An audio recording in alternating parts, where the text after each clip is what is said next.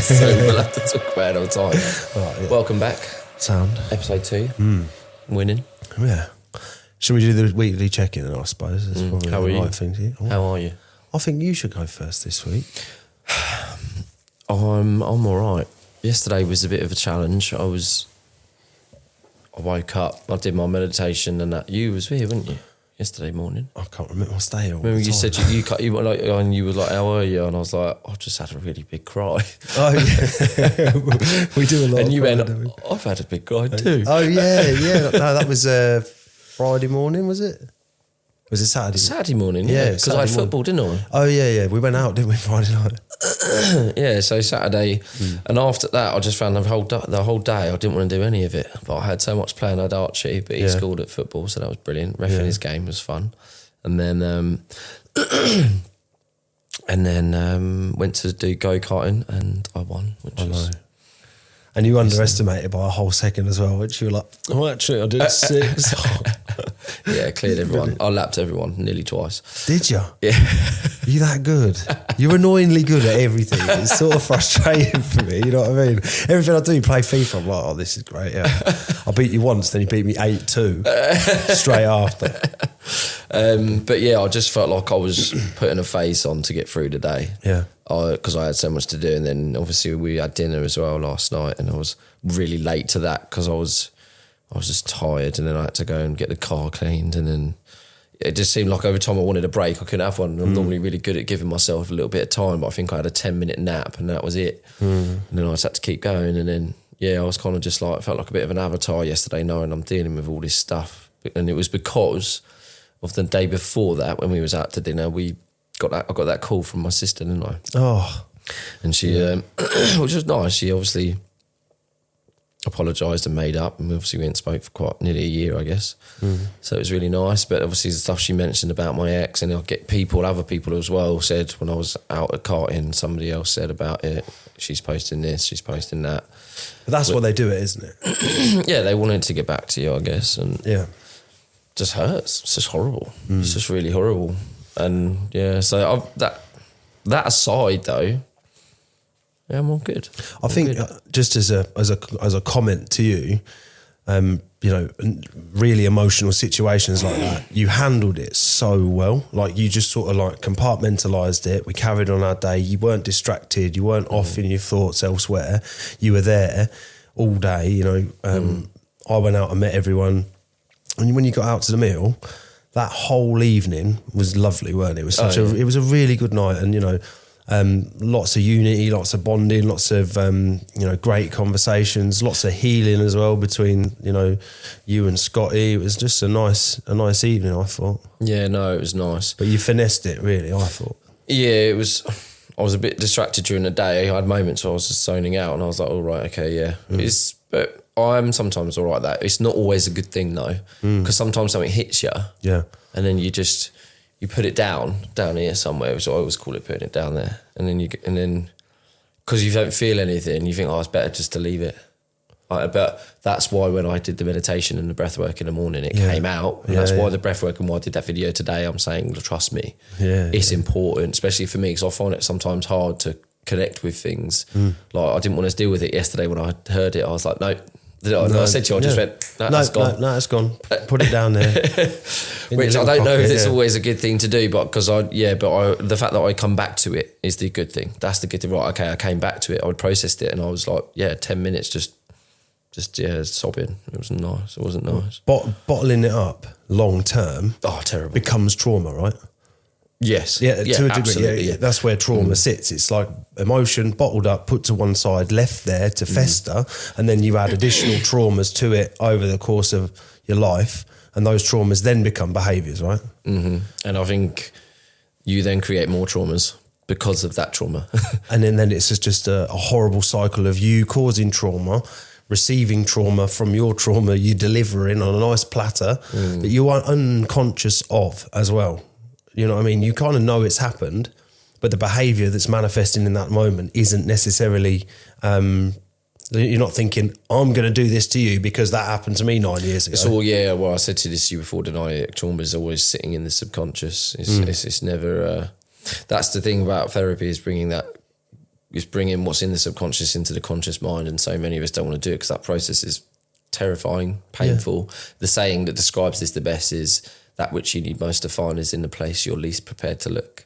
Mm. And I love Oh, that. that was nice. I love that. That was good. I love that because it's just it is. It's this it's the answer to everything, I think, in terms of self development and self worth and growth. It's like, right, okay, you've got to you know, it's all well and good doing all these external things that we know make us feel better. Hmm. But if we've done them all before and then the, a problem has still arisen, we're just we're repeating the same stuff. We're not Yeah. looking. We're not looking in the right Well, you- place. you, might look at it, but it's just like, well, I'll come back to that later. Yeah, you know what I mean? yeah, well, I can do all this stuff that keeps me busy and keeps me away from that. Mm. Actually, makes me feel good, but it's not tackling the problem. The problem's still there, and it's not going. But Mm-hmm. Yeah. yeah. we've gone off piece. How are you? Well, similar to you, really. Like I had, um, and, it, and, it, and I've actually felt really challenged about talking about it. Really, not with you or anybody Mm. else, but you know, I've been po- I've been posting a few things on my socials, and it's been hard because you you think everyone's going to think, you know, and this is where again a self worth thing comes in. You think everyone's going to think I'm a right fanny because I've I've Mm. I've mentioned the word crying, and like. There, there, for me, there's different connotations at try, uh, crying and, and different variants of, of emotional purging. You know, there's anger, there's there's uh, fear, there's um, upset, and there's you know depression. You know, there's so many manifestations of, of those things. And for me, really weird. We had such a great night. I mean, we went out into town, went out uh, to M- in MK, didn't we? We went to a few bars and that, and we were just dotting about, and you know, it was nice. But the whole night we were talking, we were engaged, we weren't really on our phones. It was funny. We were drinking sparkling water everywhere, so it cost like two pound forty a round. you know, it was such a nice. Apart from that um, Red Bull we had in Revs late on, crazy night. but I came back and we had, you know, we had a good chat, and then it was like, right, I knew it was time for bed, and I went to sleep.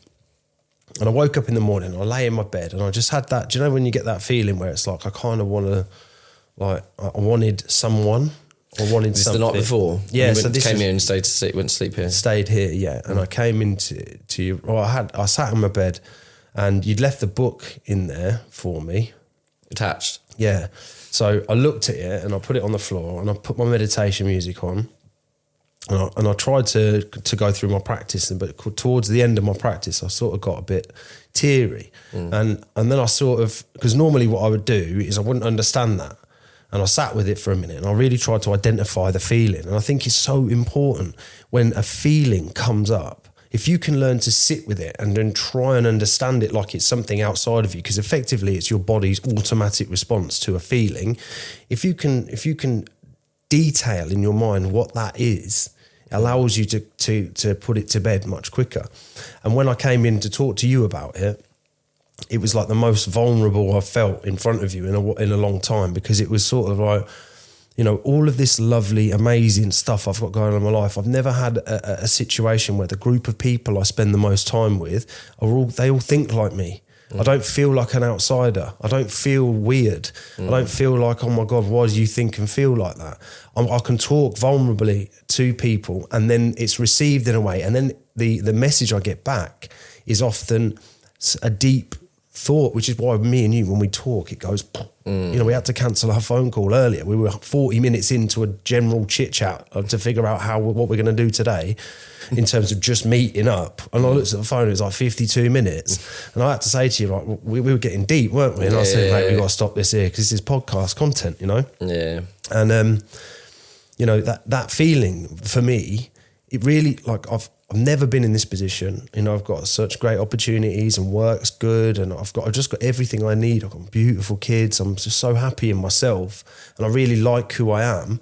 Mm. And then this unworthiness came up, like I didn't feel like I deserved it, and it made me sad because I've never felt worthy. I've never felt enough mm. because you know, and I, I don't hold blame to anyone or anything about it. But when you go through school and you're bullied, mm. and you know you start puberty late, you just feel different to everyone else. I had the worst hay fever ever. So at school, I was like the one that was walking around with snot dribbling all down my face, and I couldn't stop sneezing, and I just didn't know why. I, I, I just always felt different. And then, you know, some challenging stuff with my relationship with my parents when I was younger. And it's nothing that they've done wrong, it's just how I perceived it. Um, and, and, and that's just amounted to me feeling unworthy. Mm. like passively. But now I'm sort of going through this healing process. I can see, I mm. can see it's, I can label it. It's unworthiness. Mm-hmm. So how do I treat that? Mm-hmm. Well, if you find the, the the the answer is unworthiness, you have to commit to yourself to do things that make you feel worthy about you, and that normally roots from a set of actions like getting up early, doing your meditation, going to the gym. So when you look somebody in the eyes and you say, "Oh, I, I've done, I do this, I do that," you're telling the truth. You know that for me really helps me embody the, the worthiness. Yeah. Um, and I, I suppose I've picked a lot of that up from you as well. Again, I have like, not I won't call it role models, but I have friends that I can look at. Like when I sit, when I stay here, which is quite regularly now because I live a little way away. I see. I get up in the morning and I'm, I, I expect you to be wandering around in your pants or whatever, and you never are. Like I get up, I go into the living room, and I'm on often on the phone, wandering around, talking to people. And I'm like, it's fucking ten o'clock. Where is he? And I, I, I open the door down down here so I can hear you in your bedroom, and you're doing breath work, or you're doing meditation, mm. or you're doing what you say you do. And for me, I do what I say I do. You know, I get up early, I go to the gym, I do my meditation, I do all the stuff, I diet all day. You know, I make sure that everything I do is what I do. Mm. But I've picked up. I, I already had that inherently. But I, sen- I suppose that your sense of self worth comes from the fact that you're credible in your own mind based on the things you say about yourself. Mm. Is that right? Yeah, yeah, I for could be sure. wrong. No, hundred percent. I think doing those things though, for me, it's just things that I found over time. But I think you, like you said, you've kind of already got those things that you've done before. You perhaps just drop them, and you've realised actually, why the, why am I not doing, why am I not fucking doing mm. that? I can I can do that. Done that to a really high degree actually, especially the meditation stuff. Yeah, yeah. But I think is what I learned about doing things for yourself is that because lots of things come with validation, and then I think we had this discussion about validation, Validation. last night. Yeah, we had a discussion about validation last night. It's like you can do all these things for yourself, but sometimes those those um, acts of kindness in yourself and they stretch out to other people too that that is improving your self-worth comes with validation. And dependent on your psycho um, psychological makeup that that validation can hit you in different ways. Sure. it can be perceived and received in different ways within you. And if you're an addict especially i believe it can be another thing that you actually start becoming dependent on. You, know, you start um, you start drawing self-worth from things externally um, even though you started with the best intentions it's like you know like i said to you about my social media i dropped that because I was helping so many people and I was so engrossed in it. I realized actually, hold on a minute, like if I put that down, I'd feel. I feel less of myself because I'm not doing it. Yeah. And I shouldn't. That's not right. It's like, okay, I've done enough actually. And the videos I post are enough. And I don't need to message a thousand people that are asking me for help. I don't need to do that. No. I don't need, that doesn't, because what that was doing to me is proving I'm a good person. And I needed that because I had years, 29 years of being not a very good person. you know, not um, intentionally, but through being traumatized and Yeah, not taught, you yeah. know, and not having any real role models in my life at all, you know, and nothing. I had no parents from seven or eight years old. You know, mum was drunk on the floor or trying to commit suicide, Mm. or and dad was working, and if he come back and see that, he'd just kick the shit out of her or kick the shit out of me. So it was like, right, okay, what are you teaching me? Good start. Yeah, Great start. yeah, it's like so that was my my first sort of but also that screws your um, relationship with love up you know with Yeah, hundred percent. do you know what I mean because it's like Yeah. hold on these people are supposed to love me and I went like when I went around my friends houses and stuff and I see like their their mum and dad like laughing and joking and them having dinner together being Mm. Yeah. really happy Yeah. I was just like This is nice. This isn't very no weird was the feeling Really? yeah because I That's so bad. yeah, I didn't believe it. I was like, but at the same time, I really did enjoy. Like I would talk about Jack and Tom. They were two of my friends. Tom was the older brother. Jack was in my year, and I used to go to their house a lot. Um, I used to go to all of my friends' houses a lot because this is the worst thing about mine as well. So my goal, the goalkeeper for our football team was called Kurt, and he lived um, literally I don't know, 40 metres over that way. Mm-hmm. And the screaming and the shouting was so loud and volatile in my house. And we were like an island in the middle of all these other houses. Really? So, yeah, you, all the neighbours knew everything that was happening, everyone. And so, Kurt, I imagine Kurt's mum would have been telling everybody at football or Kurt's dad, you know, not in a, not in a, oh, he's that kind of way, just in a concerned kind of, oh, poor lad. You would, yeah, you would. As you would, Yeah, yeah. yeah. So I think uh, like, all of the parents in the football team, they kind of chipped in to looking after me a lot. That's nice, You know, so Michael's Michael Frost's mum and dad, they they looked after me a lot. Jack's mum and dad, they looked after me a lot. Mm. Um, Daryl, his dad was the manager, Jeff, so he looked after me a lot. So I kind of had all these people like really looking after me. And I didn't Yeah. didn't at the time. I just thought everybody really liked me. but I would Validation. I'd be yeah I'd be away from my home for days on end. My mum my mum dad didn't know where I was. They didn't care. Really? No, they didn't know where I was. Not, not always. Sometimes they would might check in, but they would let me stay away for days and days on end. Like, I'm not worried about where I am, what I'm doing. No care, nothing. So I don't think How old were you when that was going on? That's probably um, 11, 12, I reckon. 12, maybe, maybe, yeah, 11, 10, 11, 12. Right. And then that's when they split up after that.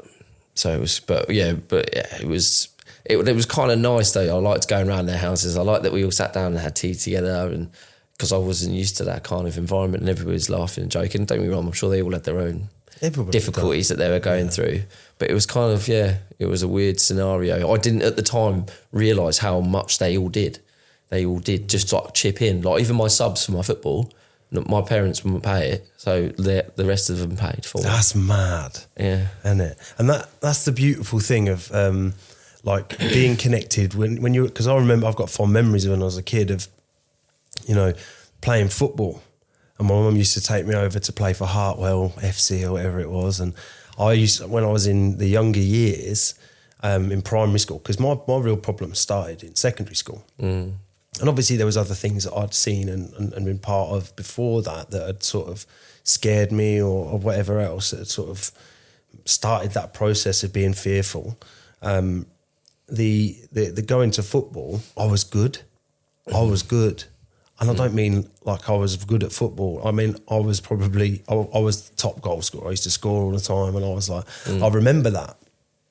And then when I went to secondary school, like the whole team got changed. I was on the bench. Sometimes they'd even put my little brother on. My brother would score loads. Like, and I started just not feeling involved. Like everyone was tall because I started puberty. Like everyone was taller than me. Everyone was faster than me. I got fat. So you know when you get your puppy fat when you're a mm. kid, like I used to used to have this thing where I'd I'd feel so out of sorts. I was like, why hasn't this happened to me yet? Mm. And then, you know, everybody seemed to have their groups. Mm. And then when we went to play football, it was like I was the lad on the edge. And then I think my natural abilities sort of dissipated. Not, I didn't have natural abilities. It was more that like my my confidence dissipated, so I was less able to play to a reasonably good standard of eleven year olds. Yeah, you know what I mean? yeah, yeah. Um, and when I think about all of those times in my life where I have, I've, I've, I've put myself outside of the situation just because of the way I felt from a subconscious trauma response. I'm mm. on the outside, I'm then looking in, which then amplifies the trauma. So that's when my clown behavior started coming in. I started trying to be silly all the time. And like, I've got loads of stupid little party tricks. Like you've seen them, I can balance things on my nose and I can juggle and I can blow bubbles out my mouth and I can whistle really loud and I can do like these weird little things.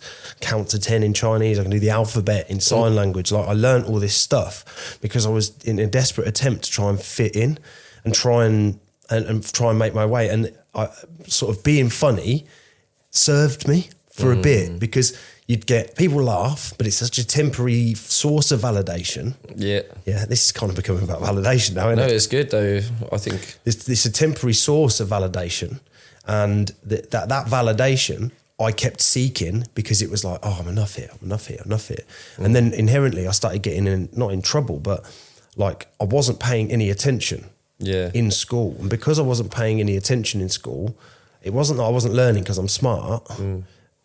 I just found that my main focus was like at lunchtime was like, where do I go? Who do I see? Where mm. do I fit in? And I used to just dot round these big groups. And one thing, and again, I don't want to rant on for ages. Uh, one thing that really sat with me, and it has sat with me for a long time, is there are always groups, and I'm always on the outside. And no matter what I'm doing, like people, I never, I went through years where people really wouldn't ring me because I wouldn't go out because it was like I always just wanted to be part of a group. Yeah. And sometimes I try and integrate myself a little bit, and you know, a few people call me backwards and forwards, and then it would just just die out. It was never like that close relationship or bond. And a few times I've had some great friends in that in that in my life, and I've got you know my best mate Tyrone. Like, I love him to bits, and he's been mm. my best mate since we were kids. My mum childminded him, but he moved to America. Um, you know, all my festival mates, I love all of them. Like they're my brothers and sisters, but it's a very, it's very seshy mm. when we were together. No matter, no matter What what, was it, is. drugs? Yeah, yeah. Well, it, it's not like it's not like all we do is get together and everyone gets on it. But, But that's part of the culture of the group when it needs to be, and as a result, it kind of yeah. separates you from it because it's not you anymore. I went. I mean, the, last time it was I was I was out Christmas and I saw everyone, um, and or is it maybe it's the Christmas before, and I saw everyone, and I went out and I took my little girl out, and like we were everyone was drinking and that, and then I'm in the pub and I and I, and I noticed one of them go to the toilet, um, like no names, I, it doesn't matter who it is because it's not it's nothing to do with them, you know what I mean? But uh, you know, I started to feel like, oh, like when am I going to do something with my with my friends that is outside of drinking and drugs, even though I'm not taking drink or drugs. Um, yeah, but for them, they are. Do you know what I mean? I want to be doing something that doesn't involve any of this shit. Yeah, but like, I, and again, I never want to speak bad about anyone in any way. No, but it's for you. form. It's for you, isn't it? It's how like I what, felt. what yeah. I need is I want to have time with my friends where that stuff isn't happening. Because if it's a more, for me personally, it's a more genuine connection, isn't it? Well, let's put it this way, right? Every time I see you, all me and me, you and the boys are all together, yeah. Um, how many times in a conversation in the evening, I fucking love you, man. Like, and we all hug each other, or, or, And it's meaningful, isn't it? but it, because it, it's, it's said through the same lens. It's like I love you because you've opened up to me when you're on the gear or whatever. We've opened up, and Yeah. I, I learnt more about you. Yeah. yeah. But then it, it's the it's the genuine version of because Yeah, actually yeah. you're not you're not Dutch couraged up. you're not telling yeah. your friends I love you. Like I say every every phone call with all my friends now. I love you, bro. Love Yeah, you. yeah, yeah. I know it sounds a bit wet, but I don't think so. I think it's important, especially for men. I think women do it all the time, but but men perhaps have been conditioned by our society and our culture within Britain we have to be tough and we can't really say I love you. But I think those days are slowly phasing out, aren't they? We're we're becoming more of a hybrid man now, because we have to be for for women, especially because we have to take on different responsibilities than we did 50 years ago. We have to be emotional, uh, emotional. We have to be sensitive. We have to be a good listener. We have to be communicative. We have to be good with our feelings. You know, and as a result, you know, between us, between lads now, you know, that kind of "I love you" vibe is all good. It's good for us. One thing I, I've noticed as well in the, in the in the new terrain of the man in this generation is like there's still a lot of discomfort about vulnerability, and I think a lot of words because of Instagram and Facebook and all these new like these 10 second snippets that go out, you get this. Uh, this dilution of these important words like vulnerability and trauma and depression and anxiety. It's overused and over spoken about to the hmm. point where you know they they are diluted. And for me like the vulnerability thing it like it sounds so feminine. Like i said earlier i said about my, my, story i said you know i had a little cry. Hmm. I had a little cry uh, this morning as well. Hmm. You know because that unwo- unworthiness came up again. But that side of me is something I'm not scared of. And that to me is one of the most brave and liberating things because I can still go out in that world now and I can close a deal.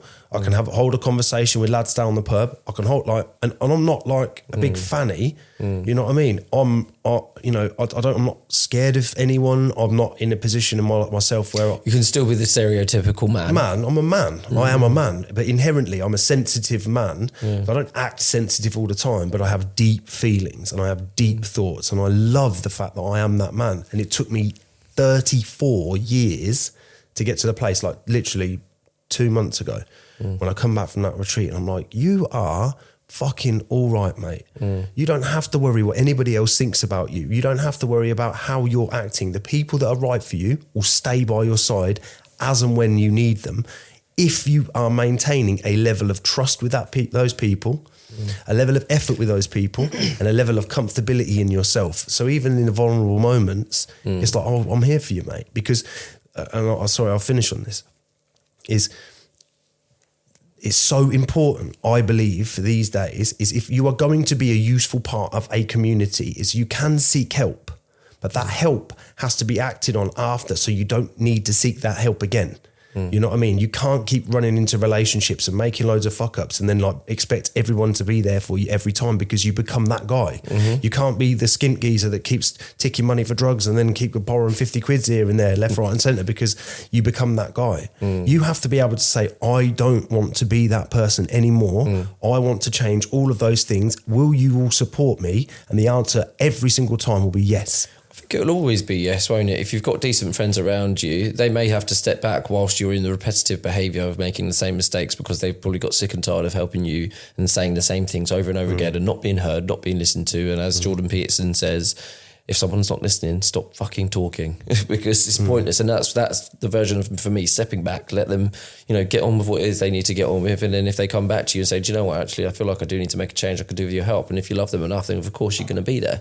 You know, you're gonna spend that time, you're gonna invest in them. But I think, you know, you being vulnerable as you were and yeah, it was lovely. I, I it's the first time I've seen that side of you hmm. since I've known you. Yeah. And that for me was like, it's, and I don't want to sound um, patronising in saying it this way, but it's like I've I've known that that's coming. It's like I've been sat there and I'm like, I know what's there. I can't pro- poke it it's too prickly for you to hear. I know you're going to get there, and I can't wait. You Yeah, and when yeah, you yeah. are, I'm going to fucking love you through it, and I'm going to hold you through it because that that that vulnerability, that honesty. Like I'll give you an example. So Tim, I speak about a lot. Mm. Yeah, all the time. Was my sponsor and his um, partner Nat, and they just asked me to be godfather to their No way. yeah, to their Well youngest. Um, so that was amazing, and I, was, I got a bit emotional when he told me that as well. But I'll give you an example there. So that we have this relationship of total brutal honesty and truth. Always, always have, always Yeah. will. And I can I can say anything to them. And um, once upon a time, I don't know, maybe two years into knowing him, I've known him for four years now, and um, I had a, a dream about Nat. And it was it wasn't like we didn't have sex or anything, but it was like it was it was not good. Like it was like a kissing thing or something. Really? Some- yeah, something like that. And I woke up crying my eyes out because you know because back in the day that's the type of behavior the behavior that I would have because I was so seeking validation, always wanting to be the, the attention, and I would try on with people's girlfriends and stuff like that because you mm-hmm. know that was how messed up I was. And I woke up and I just felt I felt like I'd done it. I felt so bad, so I called him and I told him. And I cried on the phone to him and I said to him, he, he was like, I love you so much, mate. He goes, You are like, you're just something different. Mm. And so, but I had that relationship with him where I could be, I could own it. Like, even though he didn't do anything wrong, but I genuinely just felt, Yeah. I genuinely just felt like so bad. And, I, and the thing is, because he was like my guidance for everything anyway, it just so happened to be that it was his partner that was in the dream. I would have told him if it was anybody else. So why Yeah, wouldn't yeah. I not tell him if it was his missus? And there was nothing awkward Weird about it. conversation to have though, right? Yeah, w- mm, nah, just the thing, mate. It really wasn't. Really? Nah, that's what I'm saying. And that is that level of a relationship that I have with him is unbelievable. Like it's unbelievable to be able to just know there's nothing I could, I need to hide from him. Hmm. There's nothing I can. Um, do you know what I mean? That for me is probably one of the most embarrassing things. But I didn't feel bad telling him. But it's involuntary as well. That like you don't go to bed and deliberately have a dream. No. Sometimes I think those those dreams are things to challenge you because if you think, oh, I've got this thing where everything happens for a reason, right? And if it's if it's everything, then it's fucking everything. It's like every little bit, every little thing, every little experience happens for a reason because it moves you closer to that path. And that vulnerable moment that you had to have it's part of your path. You know what I mean? Yeah, it's um. So my point of being is that those relationships, that vulnerability, that stuff, like having that space, having that person. Because bear in mind, I don't have a dad, don't have a mum. Um, I have an amazing brother, and but those aren't kind of things that we could really talk about. You know, he's he's my best mate in many many ways. But the the relationship I have with Tim, and I hope moving forward more so with yourself, because we have shared that now. It's like having that space to feel that you could be completely vulnerable and no matter how bad it is, no matter what it is, no matter how bad the thing you might have done or not done or whatever it is, that you can go and say that to someone who loves you and they will love you through it and they will support you and they will te- and they will either tell you you're a fucking dick for doing what you did, um, or they will say it's okay. Yeah. But you know, they, I know he will tell me the truth. he will be 100% honest with me always. And I have to be accepting of that. And the same with Nat. Like if I called Nat as well, she was exactly the same with me. Like, and through my behavior in, you know, different relationships, they, they've called me out. They've, they've fucking thrown at me and said, you're being a fucking idiot. Yeah, You're 100%. Being a fucking Yeah. idiot. And it, it's always from a place with love. I know that. I, I've played it from a place of love. It's, it's, they, they just want me to be better. They, they don't want me to keep repeating the same mistakes. So they'll keep telling me if I'm making them. But to the point where Tim, I'm sure he hung up on me once because he was like, "Are you fucking joking? You're gonna go and you're going doing that again? Fuck! Like, listen, oh, I, I can't even do Oh, it. I'm out. See Yeah, no, just because he's he was so annoyed with me, and that for me, I was like, oh, I've let him down.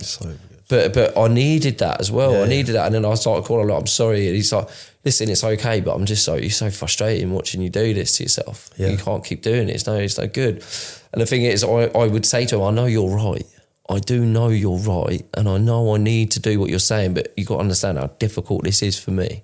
Like this behaviour you want me to change, it's been there forever. Mm. It's always been there. It's going to take me time, but I, I know you're right, and I promise you, I'm working toward doing that. And he's like, okay, I've got you. Do you know what I mean? So it's it's it's so lovely to have that that trusting friendship and that relationship where you can be honest and vulnerable and do totally yourself and know that they're, they've always got you. They've always got your best interest, but you got to trust them. That's the other thing. You know, you can't fight with them. You got to believe them one hundred percent. You got to believe them. You got to believe that if they're saying something that isn't nice for you, that it's said it's a, it's a good thing they're saying because they want they know it's hard to say. behind it as well. Like, so you could say something to someone, and the and the, and the intent behind it. If it's like, look, I love you, but you're being a massive bellend, it's Mm. different. You fucking twat. What are you fucking doing? Mm. You know what I mean? It's like I love you, and you you I, I understand what you're doing, but it's Mm. really wrong. You know what I mean? And there's a different lens that that can be. And sometimes people struggle to even get it out in that way. And Mm. I think that's where a lot of you know parenting stuff comes from. It's like I love you, but I can't articulate this feeling. It's too complex. And one thing I, I got out of our conversation the other day um, was that vulnerability. Like um, my pal told me about it when he did it. I won't say his name, but he, he, he told me he did it once, and, and, and you know what I mean. He broke himself down to nothing. He never he never done it. Broke himself down. He was crying his eyes out, and it was just received like, well, Yes, and that's oh, okay, scarring. yeah. it was scarring. Yeah, especially for somebody who, because yeah, you've got to pick the right person. You do it with the wrong person, you could end up scarring yourself more, more traumatize yourself even more about being vulnerable. yeah. And then you know, so if you take that one leap of faith to go, do you know what? I'm going to be vulnerable with this person. I'm going to tell them how I feel, and I'm going to show how hurt I am. And then they meet it with, what the fuck are you doing? Mm. And then you just oh, it, crushed. It's like what you said about the singing thing. It's like what you said about the singing thing. Yeah, right. Yeah, yeah. I think we all sing, like, and we all have things that we do Mm. that are ours, and then we do in private. Yeah, so like singing or whatever else. And I remember, and this is, I feel sick thinking about it because, right, my previous relationship, I was, I, and, and again, I, I will say this till the day that I die, I've never loved someone in that way. Never, ever, ever loved someone in that to that degree because I've made so many mistakes in my addiction and I've caused loads of shit because I hadn't treated and dealt with my traumas and my, my past. But you know, when I when I was trying to fight for her back, I've never found Will like it. Like I would mm. get up at three o'clock in the morning, I'd walk for two mm. hours, I'd go to the gym, I'd do everything I need, and I'd do it every day, every day, mm. every day. You know, like I did that quarter, and I did all this stuff, right? And I don't know what came over me because I'm a very emotional, gushy guy, and I was listening to this song, and she always used to say to me, like, if you really gave it a go, you can sing, like you can sing. She gave you a little. Yeah, but she said to me, she all the time she'll hear me around the house. She's like, "You've got such a good voice. I wish you would sing." And I was like, "Oh, amazing!" So I fucking tried to sing a song. I sent it on a voice note, and I didn't think about deleting it. And I sent it, and like she literally listened to it, and she was like, "Lol." She laughed at me, and I just remember my Never again. No, but it was just like it's a different feeling. Yeah, mm. it just I it crushed me, man, and I was like, mm. it makes me emotional thinking about it because it was just like I tried something Yeah. to bare my soul to you, and you know it wasn't like "Ah." Yeah, yeah, Yeah, but, but it was- it was something singing's that- very, very personal. A hundred for me, especially. I love to sing. You know, I do. I sing Yeah. almost every single day. It's healing. It's, I, I want to become a really good singer for myself, and uh, it's. But even now, even though I think I'm getting a bit better, I still can't sing in front of people. Uh, you know, so if I if I did sing in front of someone, it's like I've had to work up to that to have the courage to do it. And I have to feel vulnerability again, comfortable with them, yeah. To you know, so I've sang with you in the house, but you had to be on the other side. I but I remember- thought you was. I remember, right? So you sing all the time in the house, and I'm like, I'm used to it, yeah. And then I was doing something, and you were in the back room, and I like you belted this. I can't even remember what it was. You belted it out, yeah. And I, I, I shouted down. I said exactly that. Do that more. you know what I mean? It's like you know that that was the way for you, you know. And it was Yeah. it was better, you know. It, it, it, again, this is where in the world, right, you do stuff like that with certain people and they'll be like, what's he fucking doing? Mm. But with me, it's like, right, I'm accepting my friend as he comes Mm. and this is the things that he likes to do. And this is what he's trying to master in himself. And it takes a, cou- a bit, you know, courageous. Again, it's brave to Mm. do it, you know, because some people do it and I think it is for validation because they think they can sing really well. Mm-hmm. And then, you, you know, you want to say to them, like, I love you, but no. Yeah? But with you, it's not like that because, you know, when you record something and you listen to it back, and you sent one into the group once before and we were all like, mate, we didn't know, how have you got that in the locker? You're sick at FIFA and that. you know what I mean? Like, it, it but It's hard. Oh yeah, I have to keep it. I don't know. It's, I don't know if it, I don't think it's something I'll ever be able to do in front of people. But for me, it's it's up there with um, meditation. It's up there with breath work. It's up there with cold water as, as one of the most healing things you could possibly do for yourself. I don't know. You love to sing as well, but yeah, it's um, But it's, it's a different feeling for me. So I don't love it in the same way that you do. Like I don't, I don't, I don't revel in it. Mm. Like occasionally, if I if I listen, if I like, so I've got three types of music that I listen to. Yeah, oh, right. yeah, I know one of them. we know one of them, but that that to me is something I can't explain to other people. I didn't choose it. That life chose me in it. I, I like- literally love it, and I love it inside and out, and I know every part of it, and all my powers and the memories, and just like the festivals. And I want to Yeah, go, yeah. go going to a few this year if I can get to them because life's really busy at the moment. But you know, I love it, right? Mm. And then there's so there's that that that that to me is more like you're singing, right? Yeah, yeah, But if for I- sure. Yeah, that is like Yeah, way because more I've like- heard how passionate you are about that. That how yeah, exactly. You've actually. seen me, like, Yeah, when I'm listening yeah, to you it, love that. I'm like, oh my god, But uh, that's that's that's such a good thing. It's such an important thing. So I've got that my singing, yeah. You've got that. It's something you do every day, right? Every single every day. single day. And I Oh, think without fail. everybody, if they're going to heal from any of these traumas or any of these behaviors, you know, these. I, I mentioned today on, on one of my stories, I think, or a post, it was about the four things that I think you have to do. Yeah. You know, but I probably should have mentioned a fifth one, which is a passion, a passion that you love, that's yours. That doesn't. It's not for anyone else. It doesn't necessarily give anything other than joy to yourself in your own space, and do it every day. how many undiscovered passions are there out in the world that people are too scared to explore because then they're worried what other people are going to think? Mm. Yeah. And you can tap into that. You don't have to be an expert at it. No, you don't have to be the just, best in the world. it just needs to be something that fulfills you. Do you know what I mean? I'm not the best singer. I don't get me wrong. I can. do- I'm better than I was because I've sang a lot. I've put a lot of time and effort into doing it because I love it. Like Hmm. It has been such an important part of my healing process over the last couple of months as well. I just, I just love it. I could sit there for six, seven hours singing non-stop. if your voice box. Yeah, well, it. it just gets to a point. Sometimes I'll sing myself out. That's how much I sing. I've got nothing left. I can't sing anymore. It's insane. But, um, you know- but it's it's healthy though. I think it's so healthy to have something that you're passionate about that doesn't necessarily doesn't harm anyone. It's not too much of an indulgence as well. It doesn't, you know, like I would have said COD before, but COD's really an unhealthy way of trying to. You can get absorbed into that. But singing is for me is healing and being listening to music, like you said, whether it's your type of music or anything I like to listen to. It's it's something about it. It's, something it's, about it's it. It's the uncomfortable thing again. So when you're challenging yourself in something that's uncomfortable, because singing is un- like an uncomfortable thing to do. Somebody hears you, like, oh, you're shit. Like it's a, you know, Call of Duty. You're not going to get that, are you? You'll just have to play with shitter people in order to play a reasonable game. Mm. But with with things like, you know, um, the music I listen to.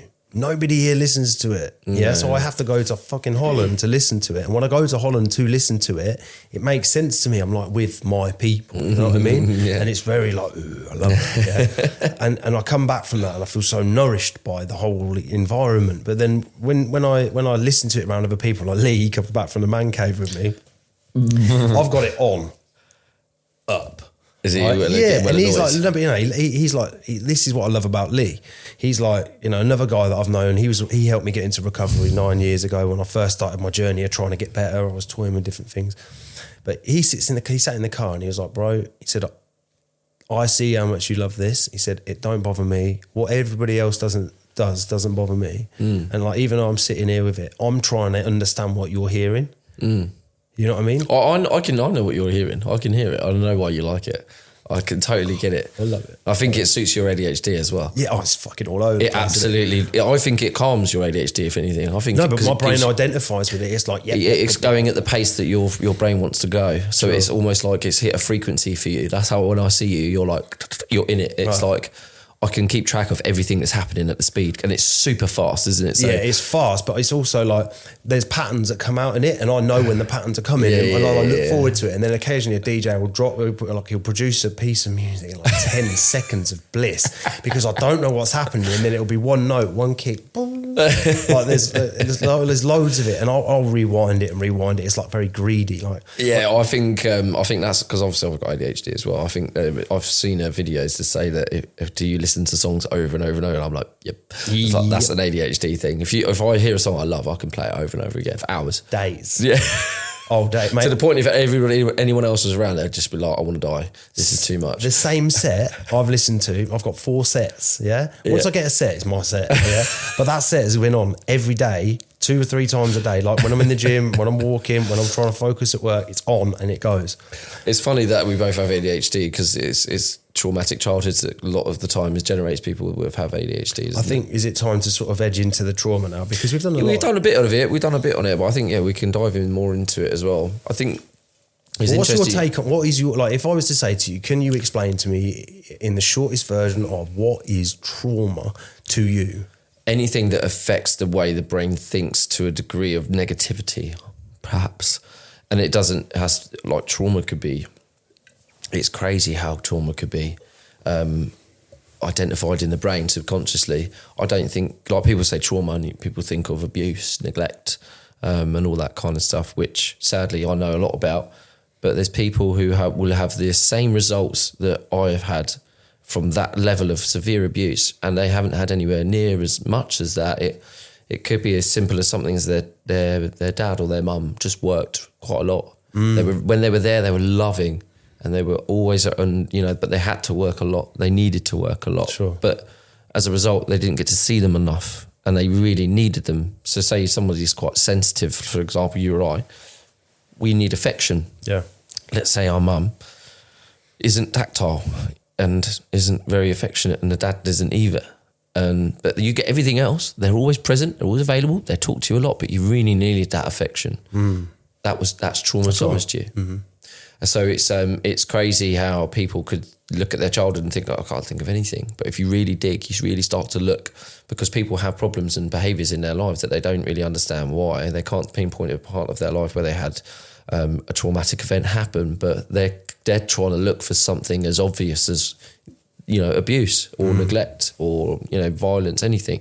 They're trying to look for something like that that doesn't exist and it's like no okay that's why you need therapy because they will find it they will help you identify what it is within yourself and within the trauma that you suffered that's now manifested into a new behavior that really isn't you. And I'll, I'll coin and I'll use another phrase which is one of my favorites is um I am not what happened to me I am what I chose to become. Yeah.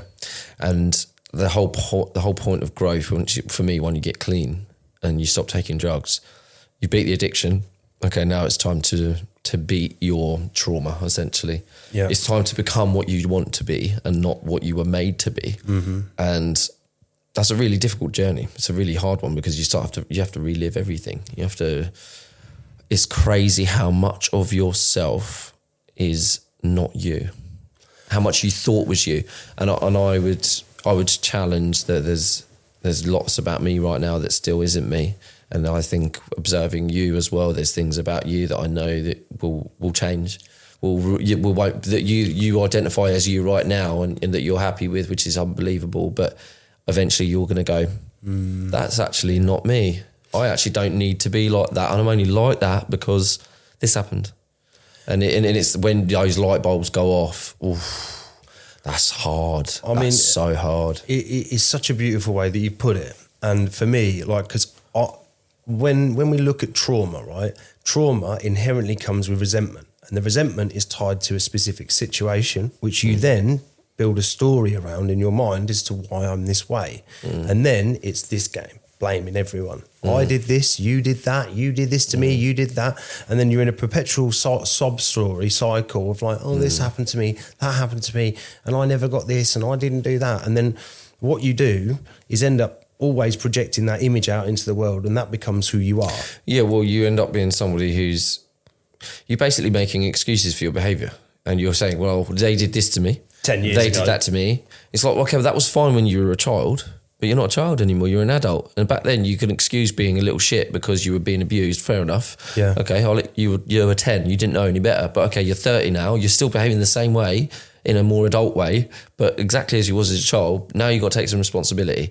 And this is the hardest thing about trauma. Lovely saying that I think I might have coined, by the way, which is it's it's not your fault that it happened to you. Trauma is not it's not your fault that trauma happened to you, but it is your responsibility to fix the damage that it caused. Sure. That's the most unfair thing about it. It's the hardest thing to accept because it's like it's, oh, it's not my fault. I'm like this. I'm like, No, it isn't actually your fault. You're like that, but it is your responsibility to stop being like that.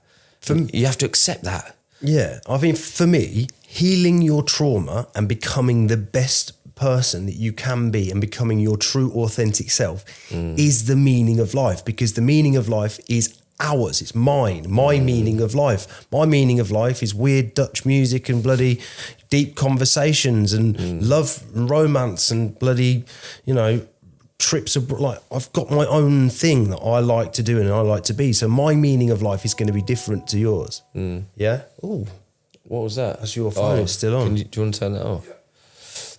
Um, I think that the definition and, and the meaning of life is is to go through your own traumas and become the person that you're supposed to be. Because if you think about that generational leap, it just keeps moving down, moving down, moving down. And actually, we've just got a, a long trail of unhealed people. And all I think for me right now is I want to become the very person that I choose to be based out of the things I know in my heart to be true. Mm-hmm. And I give myself the best chance of doing that by finding out the stupid behaviors that eliminate the possibility of that happening. Mm. You know, I can't move myself into a place where I am successful in the right that I want to be. I can't have the family that I want. I can't have the job that I want. I can't have the body that I want mm. because I can't commit to the things that I need to commit to because my stupid behaviors lean on food and emotional support and validation and love from women and love mm. from other people and like seeking something outside of me always. And I always Yeah. got asked by my ex partner, she said to me, Why is it you can't be happy with what you got? And it is nothing to do with not being happy with what I've got. It's that I have lived my life like a fucking scumbag for years. Mm. I want to achieve the things that are important to me and I want to take my family with me. I think it goes further back than that too. Sure. I think you say you've lived like a scumbag for years. That's one of the reasons. I think it's it's not the primary. The primary is before you you were acting like a scumbag. You already felt worthless, 100%. and it's like so. Okay, I done acted out in all these different ways because I didn't really understand why I felt worthless. I, well, I don't understand why I didn't. I didn't love me. I didn't understand what was wrong with me, but I knew there was something wrong with me, and there is Yeah. something wrong with me. 100%. And there was another. This I said. Um, the thing is with trauma is it's normally dealt at the hands of people who are broken and traumatized themselves. And but what that trauma does is make you think there's something wrong with you. The, problem with that is that there is nothing wrong with you. There's something wrong with them, which means there was never anything wrong with you in the first place, other than what they inflicted on you. Hmm. And then when you when you get that, it's like, so there isn't anything wrong with me. But then you felt that way since five years old. Okay, just because I know that now, I don't suddenly unfeel that. I, mm-hmm. I still feel that. And it's like, right, okay, how do I heal 29 years of feeling worthless and not good enough and like there's something wrong with me? I've felt like that anyway since I was five, plus all the horrible shit that I've done throughout my life because of that stuff that happened to me that built me in a way that was wrong and made me have zero morals and no trust and hated people, hated the world. Yeah. So I was just destined to go and destroy it as far as I was concerned. Yeah, that was my genuine genuine consensus of life was hmm. Fuck everyone, fuck the world. I'll hurt you before you hurt me. Yeah. That was how I saw things and it was obviously a horrible way to think, but that was what I saw. Right. It's what I know. It's what was all I knew. You know, so it, it manifested in so many different different ways, but then eventually it sort of went into the drug area as well because that's why I started doing it. I couldn't keep friends because I kept doing dishonest things. I kept doing things that made people not like me. You know, people would get really close to me and i have really great friends. I'd have like one really good friend. You know, I mentioned Jack earlier, he was one of them. And then I think I did something that pissed him off. I think I might have tried to kiss one of his girlfriends or something like that. Or I did kiss his, one of his girlfriends. Then that was that friendship over. Then another friend called uh, Ross, I bloody, he was like dating this girl. It was when MSN just started. And uh, I ended up messaging her on MSN and trying to chat her up instead of him. It's like, what's wrong with you? What are you doing? It's like this isn't good. And then I think uh, he'd split up with one of his girlfriends, and a day later I slept with her. Like that was like five years later. And it's like these these behaviours kept Yeah. coming out, and it was like, and I and I think the night before I walked him home because he was on crutches. So I was at a party. He's weakened. Let's get her. So I was at a party with him and I walked him home and I was like, I love you, bro. Because he was, I didn't want his guy on his crutches alone. Walked him home, went back to the party, and then I sat with his girlfriend. It's like, what's wrong with you? Obviously, I was drunk and intoxicated and I was a 15, 16 year old boy. I acted like a twat. But underneath, there was something going on. There was something about my behavior. But the thing is, all these things piled up over years and years and years on top of the already self hatred that I had mm. from my, you know, suicidal mother to my abusive father. It, it, Excuse me. it compounds itself into something so forceful inside of you that it's and then it's buried. It's buried deep and it's protected and it and it's like right you can't get near it. Yeah, yeah. you can't get near it and you got to peel back layer after layer after layer after layer after it's layer. so much effort, and it? it's it's so much time so much effort. But if you want it enough you, if this what if you want to be rid of these behaviors you have to do it. There's no other way. And then eventually you'll reach that point because the the the, the feeling is this that you're running from. It's that I hate who I am and there's something wrong with me and that no one wants me and that I'm not lovable there's all this all that that's it combined that's the feeling but you're what comes out is one of my late teen years is I'm the fucking bollocks. I'll sniff more drugs than anyone. I'm not afraid of anything. I can pull any bird I want. Mm. I'm this, I'm that, I'm that. It's like, oh yeah, there's always the life and soul, always the loudest in the room. And it's like that was the the person I'd created to protect the what was underneath. Hmm. And what was underneath was a scared boy that felt fucking worthless. Yeah. All along. and the show has to go on. You know, you continue the show, and you know, I like I, I think what I identify so much with what you said because I'm very the same. Hmm. You know, I went, I, I accidentally got involved in loads of stupid shit, and I was trying to be somebody, and I was yeah, yeah, but I was just fucking scared the whole time. And I think, you know. What, what I found interesting find interesting about this conversation is hey, we've got so much likeness about it, but when when it comes to like how you felt about what you said you did in the past, along with all of the other fucking shit that both of us have done in the past, right? Mm. If I look at it now, right, so the guilt and the shame, what I have to do is is is take empathy and view myself empathetically and be like, you didn't know any different, and that's fine. You do now, so from here on in, it's your responsibility. Um, but then you have to get some acceptance around it because what we have is the resentment as well towards ourselves and the people that we felt harmed us and all that sort of stuff. Like, there's three words that really have meant a lot to me in this recovery process. Yeah. And that's forgiveness. Yeah. That's accountability. And that's the ability to just completely let it all go. And that's mm. the hardest bit mm. because you go, right, I can do this. I can, I can, I can see what you guys did. I can accept it. Yep. And now can I walk away from it? And I've never been able to do that until just recently mm. when I, I, I, I had a conversation with my mum and it was very reminiscent of all of the fucking conversation we've ever had in the past. Like, oh, I need you to do this for me, or you never do this for me. And so this week, I've called my sister and I said, I want to build a relationship with you. I'm so sorry I've not been your big brother very well. I want to do that. I called my mum and my dad every day, or at least every other day for, for this week, because I'm trying to put in my parameters and where I know that I'm doing my bit. Mm-hmm. So it's you know, and it's accepting your own duty to take control of your own life because it is not going to be fixed by anyone else. And the work is the hardest thing you will ever do. And some people will think it's selfish or self indulgent or, you know, it's this or it's that. And the reason I sit opposite you today and I sit opposite you all the time is because I can share what I've gone through, what I've been through, and you can say, I see it, but now what do you do about it? How do mm. you fix yourself? Because it's mm. no one else's fucking responsibility. It has mm. to be you. And then when you start to change, do you know how many messages I've had in the last week? Liam, you look so happy. You look so this. You look so that. I'm like, th- th- it's nice validation, but I'm like, it's fucking hard, but I'm doing it. And I'll never stop doing it because every time I put it down, fat, useless, sad, Liam comes back out.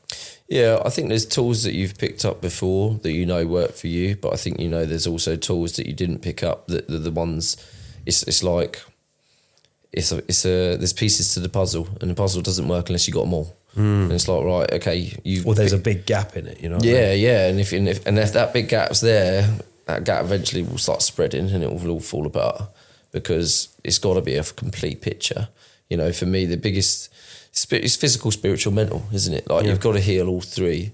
Um, but yeah, understanding yourself, understanding your trauma, and it's all inner child stuff, mate. Like for me, it's Now that's a weird concept. Now, I, I, and I think this this is something we should really go into as well. Yeah. is because terminology that we've practiced with and spoke about, and you know the spiritual side of life. You know that everyone thinks fucking weird hippies. What are they going on about? You know, like when we talk about the shadow work, and when we talk about um, the the tr- like the, the the embodiment of trauma and some of the other phrases in this in this world that we live in, me and you live in, because we can talk fluently about it. But there's a few things that you've mentioned where you know those those words aren't going to make sense to Joe Public. Yeah. So when you talk about um, inner child. the inner child is a very tricky concept to understand because actually you think, well, you know, Well, I I, have a good way of explaining it because it could be. There's various books. Like if you look at, um, there's a book called The Chimp Paradox, which is a great book, by the way. Um, and they they defi- they separate it to the human and the chimp. Yeah. And there's two two parts of your brain. Um, the humanity center, I can't remember where that lives. The technical jargon. Yeah, so there's a there's a technical part of your brain where the humanity center, the human center, humanity center lives, and then there's your limbic system in your brain, which is a technical term, is where your emotional center, center is, and that's where they say the chimp is. But so your human, your chimp is your adult, your child. It's the same thing, Mm-hmm. and it's just like there's always going to be those two parts of your brain at work, and basically it's, it's you can break it down once more. It's logic and emotion. Right. That's it. It's that simple. So your child, inner child is really your emotional center, you know, and it's because it's formed from your childhood. It's formed at your early, your naught to five is where the majority. Formative years, yeah. Naught to five is the biggest and most profound years on your bra- on the growth growth of who you're going to be. Mm. So what happened in naught to five and five to ten, biggest years of your life because they will gen- unless you go through change like we are and we're making the effort, they're going to determine who you are. So what you see from your parents, your relationship with them, and what you see externally imprints on you, and that's going to determine how, how you Yeah. think about certain people, certain places, certain things, your opinions, your views. It's all going to be Absorbed. absorbed from from that part of your life. So working on inner child is it's it's as simple as bloody knowing that he- like okay I'll give you a good example of working on inner child. I was going to ask you to do it when we got here today because I did this meditation Right. and it was it was magic. I don't know why I did it. It just came into my head. I'm going to try this. So I was in the bath and I was I was meditating and I had um I was probably about five minutes into and I was getting to like the alpha part of my brain, um alpha alpha state they call it, isn't it? Yeah. Or is it a beta? I mean, the label doesn't really matter. If But yeah, I basically state, got you know to I mean? got to a point of almost like in between dream and awake, um, where I'm still consciously thinking, and then I basically just separated outside of my body. I was standing next to myself in the bath, and I was looking down at me, and then I I have a picture of me when I was about eleven, a school photo. And so I had my hair like really blonde and had a couple of gaps in my teeth, and I remember that was it what he looked like, and that was an age where it was really difficult for me. I remember the face looked great in the photo, underneath I knew how pain, much pain I was in, and then I put. So when I was looking at myself, I changed me to him, and then I looked at him, and then I just spoke to him, and I asked him how he felt. You know, I talked to him, and he was sad, and he said, "I'm sad, and I miss her." You know, I mm. miss, and I'm, and I'm scared about what you're doing. I'm scared about where you're going. Like this was him speaking to me. Mm. He was sitting there telling me. I didn't have to talk. I was just listening to what he said. Just whatever came to my mind, that's what my subconscious. I got into it, and I was talking, and he was telling me everything about where he's at, and then I was just reassuring him. I was like, "Listen, it's okay. Like I know I'm scared too. Mm-hmm. This is new, but you got to trust me. I've got this. Like this is You, we're we're really good." And I hugged him. I kissed him on the forehead, and I said, "I love you, and I'm I'm always going to protect you. I'm always going to look after you." Which is what at that age I needed. A hundred percent. It's what I needed. What I needed at that age is me now. I needed a me Yeah. who could go and be there for him. You know, so I in that in that uh, meditation, I just sat with him and I spoke to him and I just gave him everything he needed. And the thing is, these are the things that, that people don't really understand or think that's like bollocks, what the fuck. But trust me, is this is healing stuff at the, the highest degree as far as I know because this is stuff that I've done in therapy. Like again, four years into therapy, this is really technical, difficult stuff. But you can, if like, um, there's another book that I read about um, labeling or give, sorry, giving your inner child a name. So mine's Zaki. Zaki is what I was called when I was little. So well, it's perfect. That's what I'll call him now. And it's uh, can also be your ego a little bit as well. But yeah, I call him Zaki. So whenever he's playing out or he's thinking about traumatic stuff, because my brain, um, by, by nature of its of its environment, he's so used to trauma. If my life's peaceful, he'll start thinking about your life and what hmm. you're doing wrong, and start getting angry. And or somebody else, or another friend, or my brother, or or somebody else, they could be doing this, or they're like thinking about shit that's going wrong in other people's lives. I'm like, and I have to go, Zaki, no, Comfy in the chaos, and com- yeah, he's comfortable there. And I'm saying, listen, it's okay. Let's just be here. We don't need to keep doing that. Sometimes you have five minutes in that space, and sometimes he might have 10. But what I'm trying to do is reduce it down so he only gets 30 seconds there. And I'm no, no, no, look, I see what you're doing. We're not going there. Come back. You know, so it's having a relationship with him, nurturing him, and being his adult, being his parent. well, you helped me see that because let's say we go back to the to the instance, uh, you know, uh, a, a little while ago, a short while ago, where I love bombed. Yeah. Mm-hmm. And you were trying to, like, it really provoked me because it had never been something I'd thought about. And you were like, that's the child in you. And I was like, well, I don't know what you fucking mean. Like, And I've mm. been involved in this stuff for years. Mm. And I, I never understood it.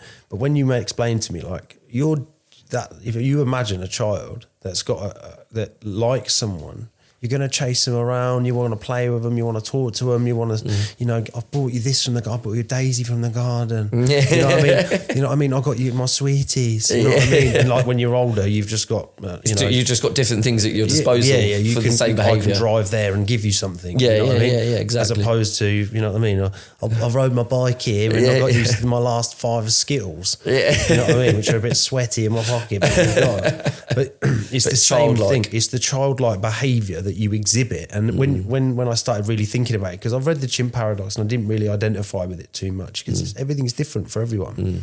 Um, but th- I, it really twigged with me, and now I start to see my behaviours. And, and you and I know the last two three weeks has been challenging for me because I got like like yesterday when we were out for food. Yeah, we had a bit of a uh, like a there's a there's a moment where the conversation reached a point where it was difficult, and I don't like being told I'm wrong.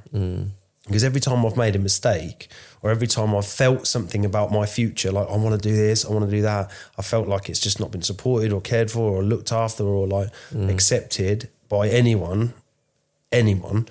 Um, and then I've had the, the the feeling of that um, I'm just not heard in how I feel. It's like that that almost embodies itself in this weird behavior to me that then makes me feel how do I put it? You don't hear me and I don't like it when you resist me. And that makes me cross because you're not listening to how I actually see the world. The tr- my mm. truth is I want to build something, make something successful. Mm. That's my truth. And you're telling me that's not going to work or that's wrong, mm. you know, or like I've done ayahuasca. That's what the conversation was. I know the truth, you know, and I've had loads of people say to me, it's mental. You're mental. Now, that is mental. It doesn't work. And I'm like, I've done it. How are you telling me something doesn't exist or does not have the effect that you're saying it does when I've done it? Yeah, yeah. I've been through it. I've experienced it, and it was like when I'm not heard, and I'm like, it's almost like somebody somebody's told you they've that they've painted that wall there red. You know what I mean? And you you you, you You're so certain. like I know it's red. Yeah, yeah I know it's red. But you're like, listen, mate. Look, like it might look red, but Mm. actually, what it is is the light reflecting from here and here, and Mm. it's actually orange. And you're like, no. Like, like, I painted it. The tin said red. Do you know what I mean? you, you can't tell. I went to B and Q, bought it myself, put it on the wall. I think we um, we all have a level of defense around certain things, uh, certainly being told we're wrong. I think it's it is something that I I personally don't like within myself. I don't like that I can get defensive very quickly. It's an insecurity as far as I'm concerned. 100%. It's just being insecure. So it's you, you get triggered because somebody's telling you you're wrong, and you you believe wholeheartedly that you're right, and you almost think that there's actually no way I can be wrong, and Yeah. somebody's going you're wrong. Yeah. And then when you actually with get certainty as well. It's like, no, you're wrong. And I'm like, Yeah, but then you kind of have to try and find a way of going, okay, I need to listen somehow. I need to not get angry and shut them down. Mm. I need to go, okay, like, as you know, I can do that. I've shut people down. I'll be like, no, listen, I'm, I'm right. You're end wrong. of story. I'm going to sit in the car. Yeah, yeah, like it's, it's, there's no two ways about this. You're wrong, Mm. And it's yeah, I get the same. But I think I, I don't. I, you get very prickly with it, or you, you get quite we- emotional. I think, didn't you? We can talk, with me and you have developed a method of talking that stuff out. Yeah, I, well, I see it happen in you. That's why, and then I kind of wind myself back. Yeah, you because you you because you start to see you're exhibiting it because you know why I feel that. yeah, yeah. Yeah. And then so you go, okay. I so- reapproach it in a Yeah, different way. But then, like yesterday, what I had to do because I'm we've got Matt, um, Craig, who was Han- it? uh, Matt, Craig, Hannah, and then there was you and Scotty. Yeah. And, you, we were talk- and I just shut up for a minute. And I Yeah, sat there yeah. and I was looking around and I started to process the information of how I felt. Mm. Then I went out onto the balcony and um, I went out and had a vape on the balcony and it was a beautiful canal and it was like there was two boats there and I was like looking out at the sky and that and I, I like I like the stars I like looking up at the stars looking about and then I looked down at the boat and there's one boat called Alpha yeah and then there's another one called Dream Dreamcatcher. And I was like this is so weird man. Because what we're trying to do right me and you are very, very success, not success orientated, but in our lives, because of our past, we have this big thing like, I'm going to be successful. Mm. It's it like, I may not have done it yet, but I'm going to get, you've done it. It's the alpha thing, isn't it? Yeah, but then that's what I was mean. It's like the alpha dream catcher. It's like I'm not trying to be alpha. I'm not the fucking top gorilla that's going to run around banging his chest on everything. But I promise you, I promise you, with hundred percent certainty, I will make it to where I want to go. And it's not mm. having millions of pounds in my bank. It's not being able to have a yacht in Marbella. It's having the life that I choose to have. It's interesting that it. you. It's interesting that you you link that feeling to that. So all I was doing was disagreeing with you, and by me saying that, it's almost shattered your entire existence while saying you're never going to be anything. Hmm. You're never going to achieve any of that. Because that's what. It's you've mad, gone out. isn't it? So you've gone out and walked out and gone. I am going to achieve all of that. I am, you know, I am a dreamer, and I'm going to get those dreams. So he can fuck off. It's like, hold on, I never said your dreams aren't going nowhere, bro.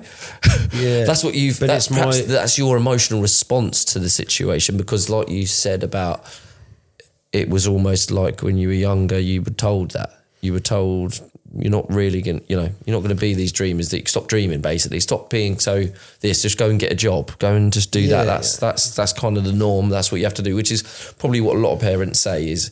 You just need to go and work nine to five because they, they don't have huge ambitions and they, they don't really see the point in you doing it. It's not to say they're trying to neglect you of having them. it's just different ambitions. They've got different ambitions and they've got different life goals, and I understand that. And I, and I had to take a long time. I'm like, you lot won't don't want to do what I'm doing, so you mm. lot are all shit. And mm. actually, what it is is like, no, you're different, and I respect your life, and I respect how you've got to where you are, and I respect you as people. Mm. You know, I'm trying to find. Do you feel like you'll ever get that? Yeah, I got it today. Oh, really? Yeah, I spoke to my dad, and like, you know, my, he- my dad had that burger van for fucking years and years and years, and he ran it, you know, uh, for a long time, and like just going through one season, so the winter and the summer.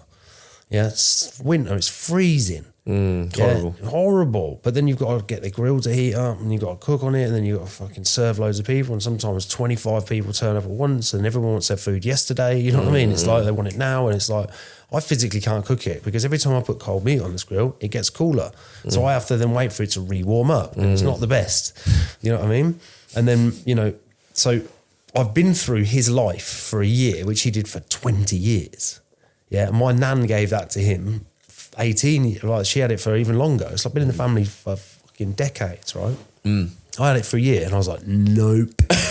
because I loved I loved the independence, but like if I wanted a day off, I'd just have a day off. Yeah, yeah, Because yeah. it was like, well, and then and then your- trade slows down because people can't rely on you. You're but being it, there, yeah. but I, like I opened it in COVID. It was really good to the start. I'd done loads of branding, marketing, all that sort of stuff. I invested a bit of money in it. And, you know, I got it off the ground, and you know, I'm not scared to try things. You know, what I mean, I'm not scared to jump out of a job into into something else until I find my thing, which I've now found.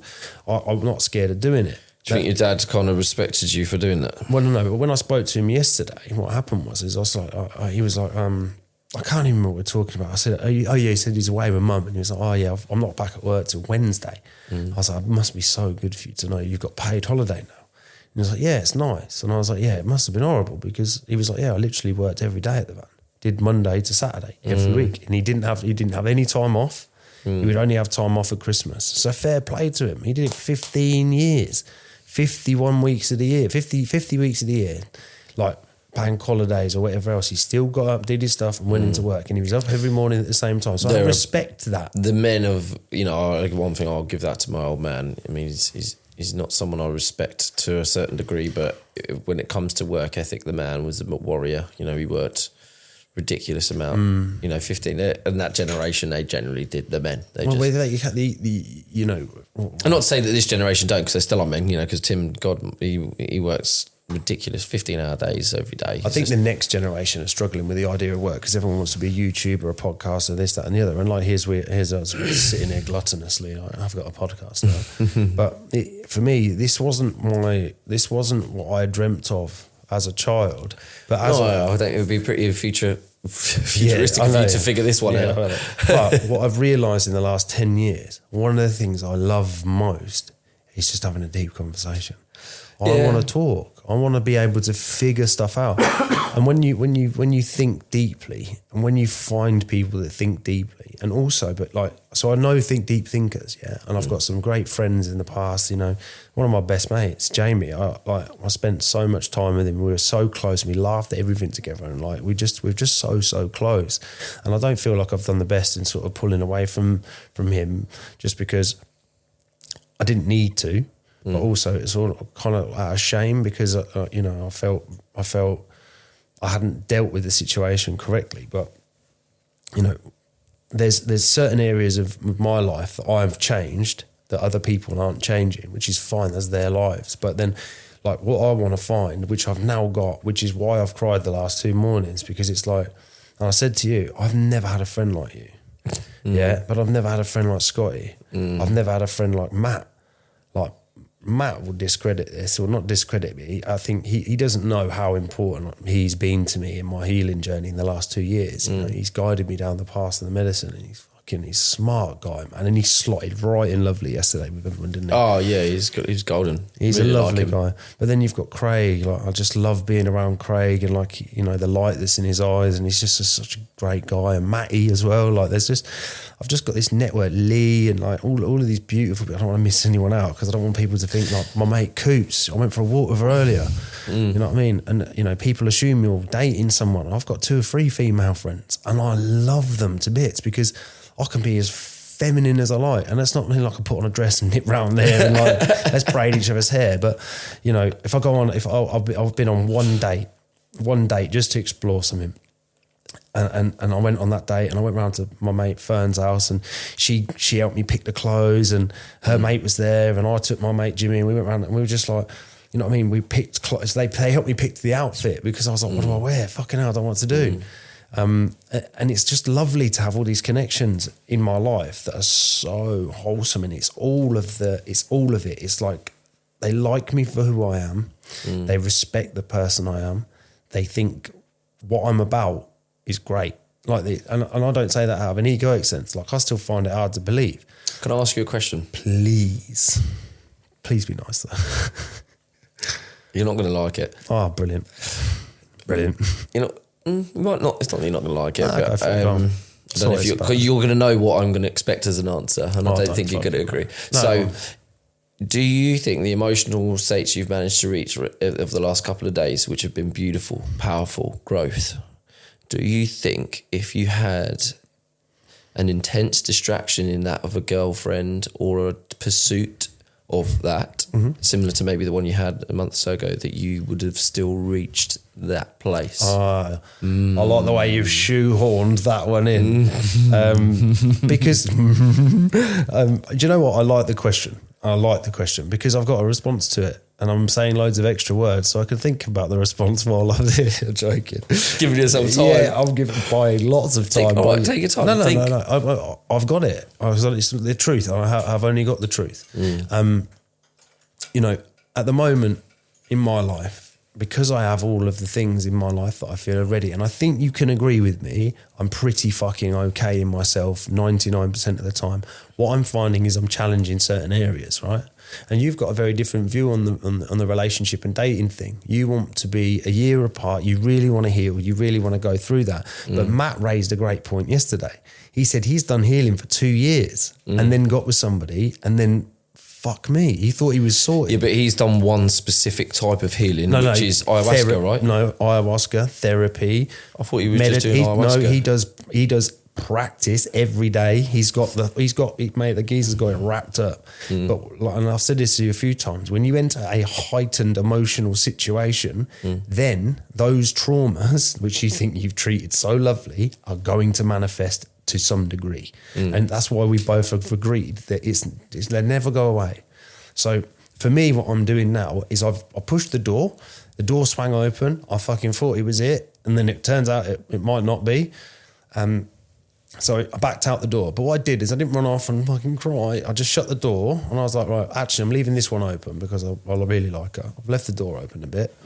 But now I'm going about my business and doing my thing and continuing my journey. I'm not like praying or hoping about it, and I'm not, I'm not. I'm not open to the idea of what a relationship needs to be for me. I'm focused on what I need to be for myself. So when I meet someone, based on what you've taught me, so thank you. I'm really grateful for it because I've got more balanced in myself. But my journey is going to contain this element of. I'm not saying it shouldn't. You asked me the question. Yeah, no, no, I'm not saying that it shouldn't. Or, um, yeah, my question again is just do you think that you've reached that place now because the space is there to find it? the space has been provided and granted me.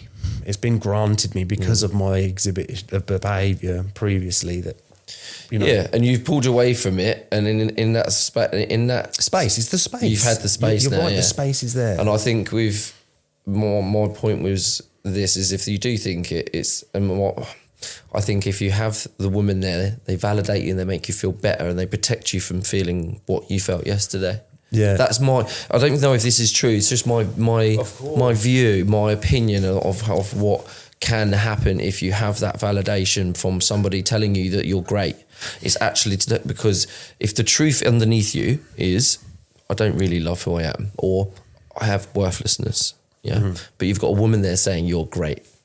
oh, you're not treating that. Suddenly you don't feel the worthlessness, but it's still there. Mm. Just but it's just because they're there telling you or them even they don't even have to tell you. Just because they're there alone in itself is they are the distraction from the truth. Because they are giving you the confirmation that that isn't real. But really, it's not healed. It's just it's just absent-minded because they're they're validating you. Can I offer a perspective on it? Go on. So the the, the terminology distraction means pulling away from what you're saying. You're looking at this camera. Mm. I'm distracted by this camera. Yeah. And while I'm looking at this camera, that camera's not getting what it needs from me, which is me to give it its attention. Mm. You know, change the batteries, put a new SD card, whatever it needs. Yeah. Mm-hmm. And that's what that needs.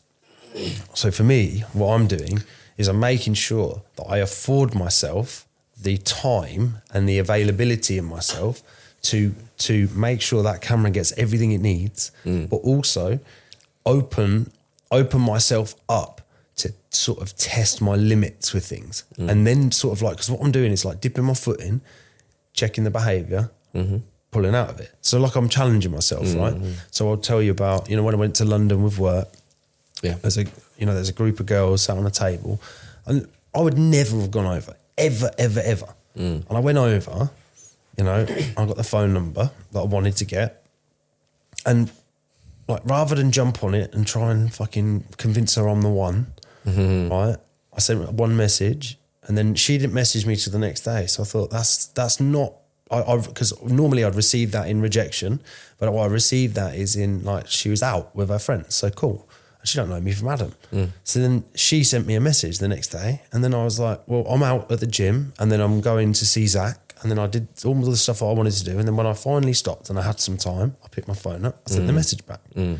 Yeah. So then, like, what I'm actually learning through trial is now, like, she's gorgeous, like n- unbelievable. But I've just gone, okay, cool. And I put my phone back down. Yeah. And then, like, Really? Yeah. Yeah, me. but then the next day, you know, she's messaged. And then I've, like, I was out with, like, she messaged me this morning. Still not even listened to it. Um, because she's, I've been out with Coops and then I've been busy. I went out with Jimmy's family and then I come here and then, you know, I got, I got here and, you know, I've still not done it. We've done this and I'll listen to it later and then I'll probably respond tomorrow. So it's not unreasonably late. I don't even know what it says. So you're you're seeing if you can behave differently to what you have previously. even in the small, because what I normally get is they're gorgeous. I want you trophy. the trophy. But mm. like, oh, I'm not going to say this. That sounds like a dick.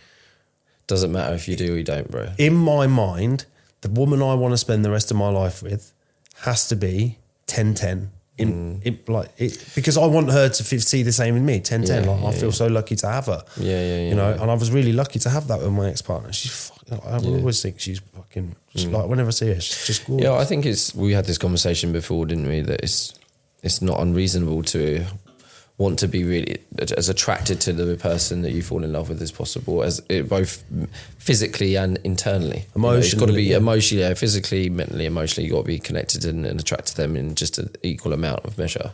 So, Do you yeah. find that you've since you've sort of entered into this path, and I know you've got this this this slightly different method and, and path to me. How do you find the idea of like your relationship to the intimate side with somebody? Like, do you do you think do you see girls and you're like like you have that manly thing, or is it more like no, I don't think there'd be a connection there? Because that's what I get now. It's like right, I'm looking for a connection. I don't want you know what I mean. There's What from? Do you mean like oh, like sexual? sexual. side? You like like sex is not so low on the list. I don't me. ever know. Like when I was younger, yeah, I used to look at something. Oh, fucking, I'd love to smash her. Yeah. Do you know what I mean? But now, yeah, no, my, I don't look at um, at women in that way really. I just kind of admire them. I kind of admire a beautiful a beautiful woman, but it doesn't come doesn't not in a sexual nature unless they're doing something incredibly provocative. That- And then the, the, then that limbic system. that, yeah, some, something goes. So yeah, that. But on the general, if I just see someone, I'm like, wow, that's one of the most beautiful women I've ever seen, and then I might fantasize about how great they might be for the next few seconds. not not in, not sexually, as like a wife. Yeah, yeah. Oh, I can imagine her walking down Yarmouth Beach with some chips. You know what I mean? Seagulls. We'd have attacking us. beautiful children. Yeah. Uh, but again, like, yeah, I don't really do any of that at the minute. I think I'm just totally abandoned any of that stuff because I'm just, yeah, I don't like to be the fat. I don't like to fantasize. I've done so much of that when it comes to women and relationships. Like I can, I can, which I'm sure you can relate to because I've heard you do it. you can fast forward 10, 15 years. I do it with everything. And it's like I wanna be a millionaire in I, eight months. I, I, I, try my best just to be here, Sure. Mm-hmm. to be now, to be real, to be realistic too. And yeah, I, the, the fantasy makes me feel like I'm not. When I start fantasizing, I think of I think of it as an unwellness. It's like oh, I shouldn't be doing that. Not to not have dreams and ambitions and high hopes for the future, but don't spend too long there. And don't yeah, it, like and as well. So there's a difference between meeting somebody, having a connection with them, really liking them, and then starting to think a little bit about what about the future, what it could hold. I'm gonna. You can have a little think about that for a minute, versus brushing past someone, giving a little look, and then going, "She's the one." Oh my mm-hmm. god, I'm going to marry her. We could have this, we could have that, and before you know it, you're 20 minutes later, and you're still thinking about the future with this. And you're like, "What the fuck? You're mental." Yeah, eh, You- you're right. You're right. Do you know what I mean? So there's there's a difference, you know. Whereas if you go on like a first date or you've met someone and you you just have a really lovely connection and you start having a little dream about them, but you can wind it in. You don't get too lost in it. You can stay here and go. Do you know what? She's just lovely, and I just and I really do like her now, and that's it. That's all I've got. They're the problem though, the phone.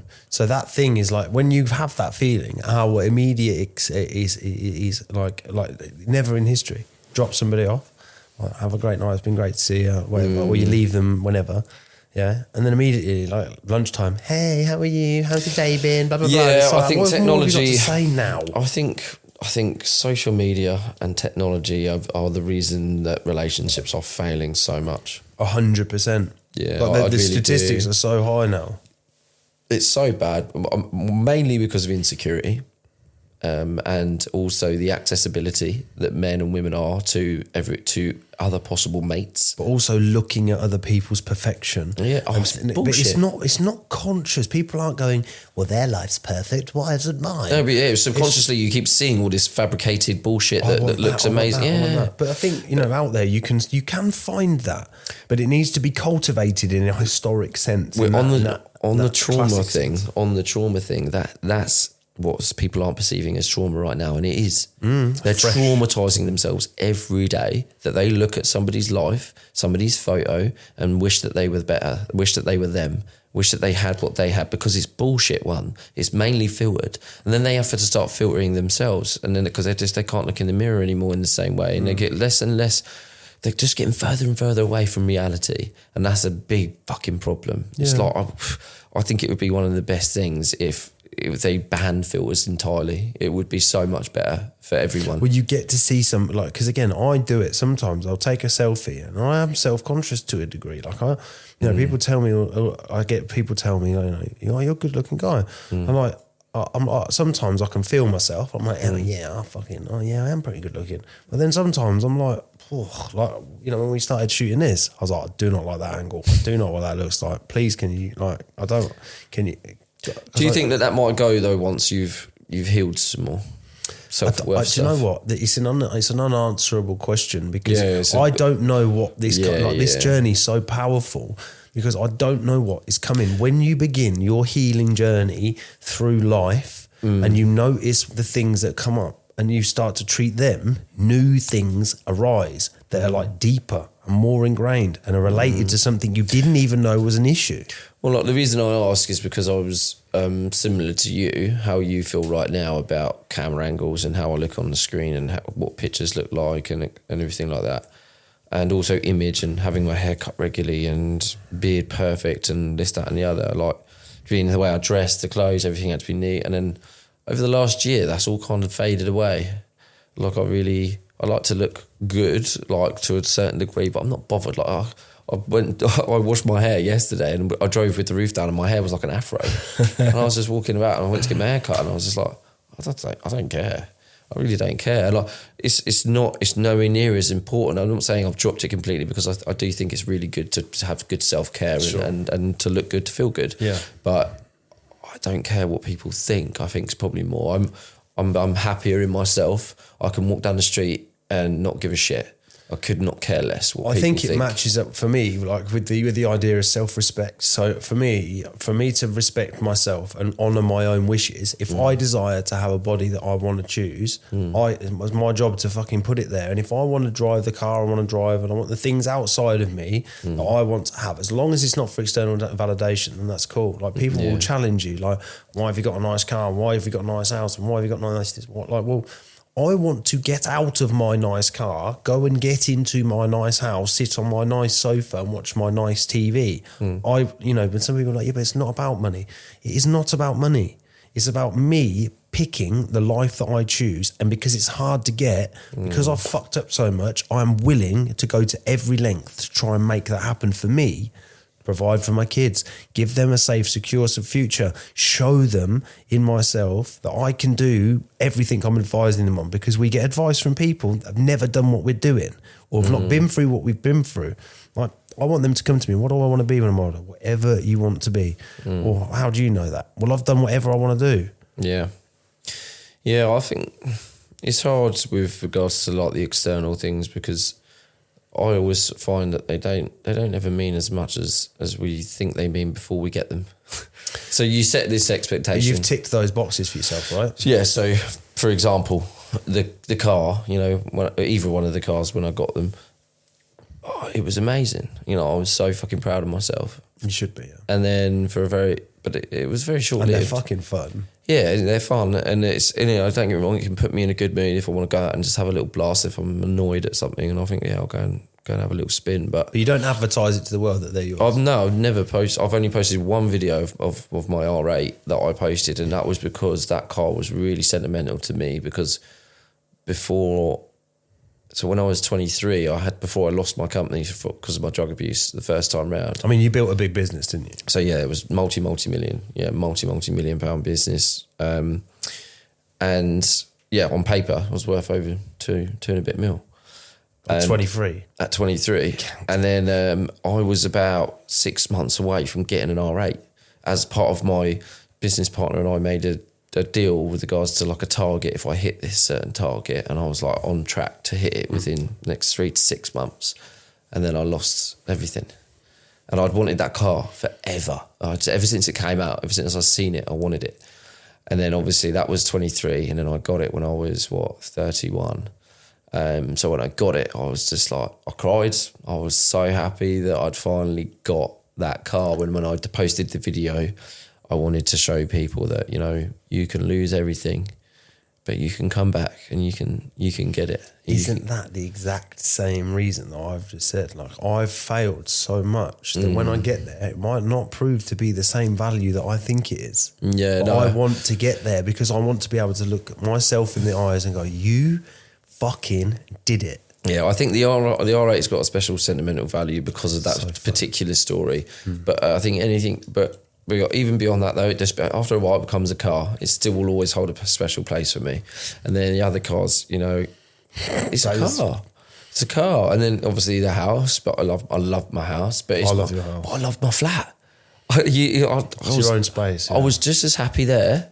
And bearing in mind, it didn't. It wasn't about the the flat itself because in that flat, I'd also had lots of trauma because I'd used a lot in that flat. Um, you know, some of my worst days and one of my most suicidal, horrible, darkest hours and insane thoughts and behaviours were in that place. But I was better. I was clean. The flat was clean. It was a small. My living room is big. Is bigger than that whole flat I know, yeah.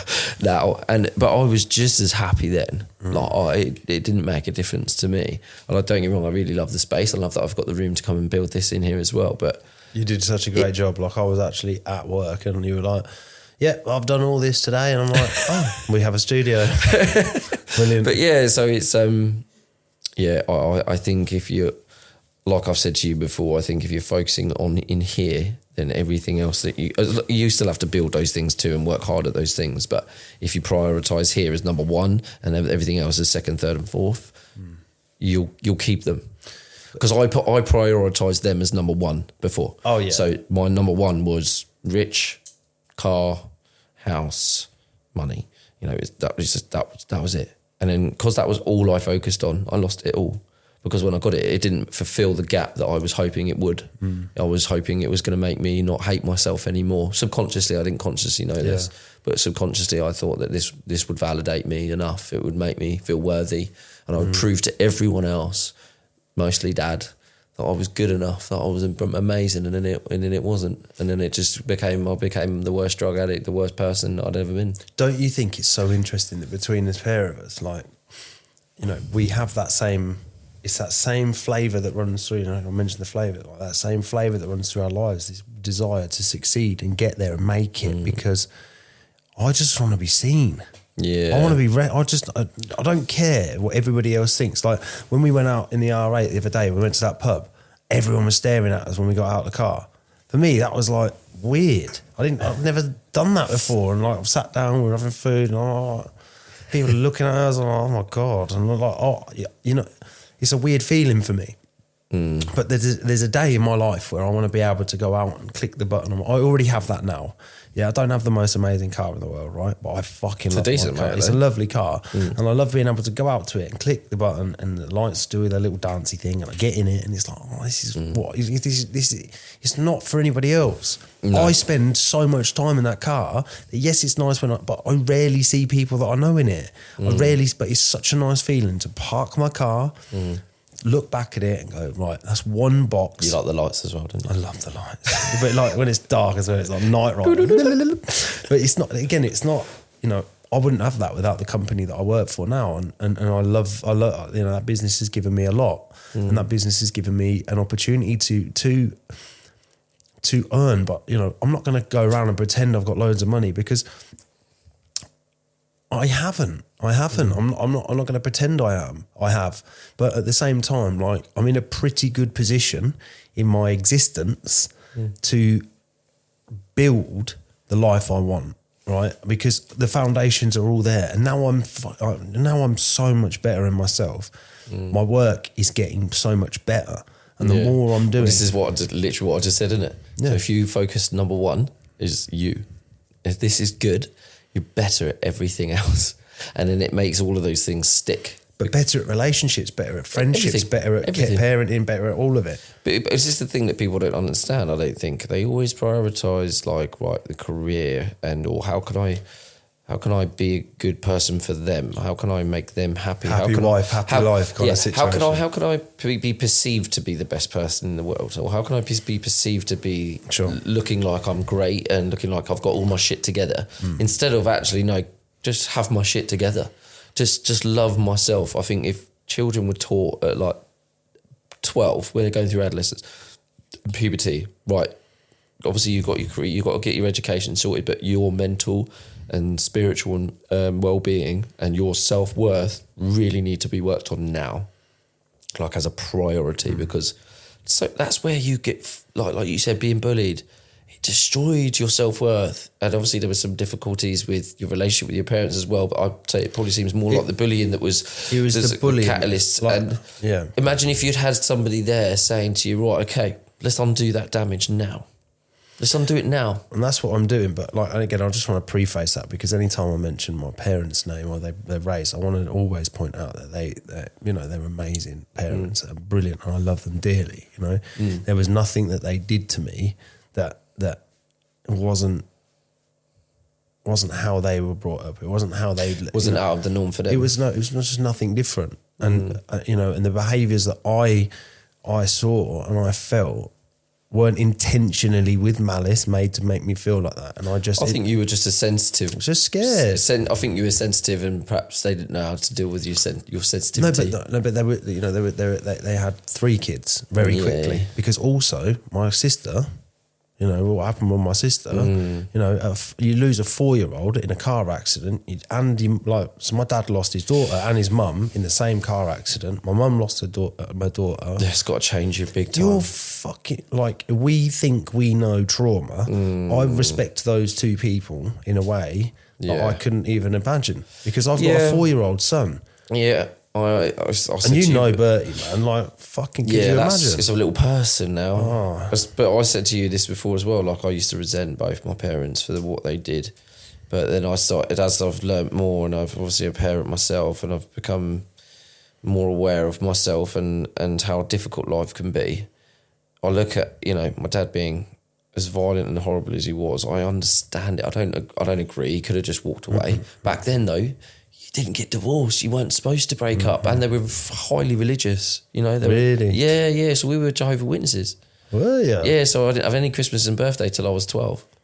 Oh, I mean that's enough to fuck somebody up. I know. it? That's on top of everything. I think, but I think underneath, my dad fucking clocked that and was like, "Yep, definitely. Don't have to pay for Christmas, birthday. Brilliant Win." savings. Yeah, brilliant. so yeah, we did. So that was the other thing at school. So we was always, I was always quite separate from people because I had to go out at assembly time because I couldn't listen to Christian hymns. I had to sit on my own. So I was already different from year one. That's mad. yeah, it? so I wasn't allowed to sit and listen to Christian hymns because was that was, a really convincing person that turned up at your mum and dad's house with the, the leaflets that time? You know? No, so my mum already was because my Oh, mum's really? mum. Yeah, so when they got so we our family always was. We used to go to meetings to like all the congregation stuff and that. I, as a kid, it was all right, but I hated it growing up because everybody else was having Christmas and birthday, and I didn't even know when my birthday was. I didn't even know till I was like yeah late, maybe towards nine ten, because it wasn't a day, it wasn't a thing.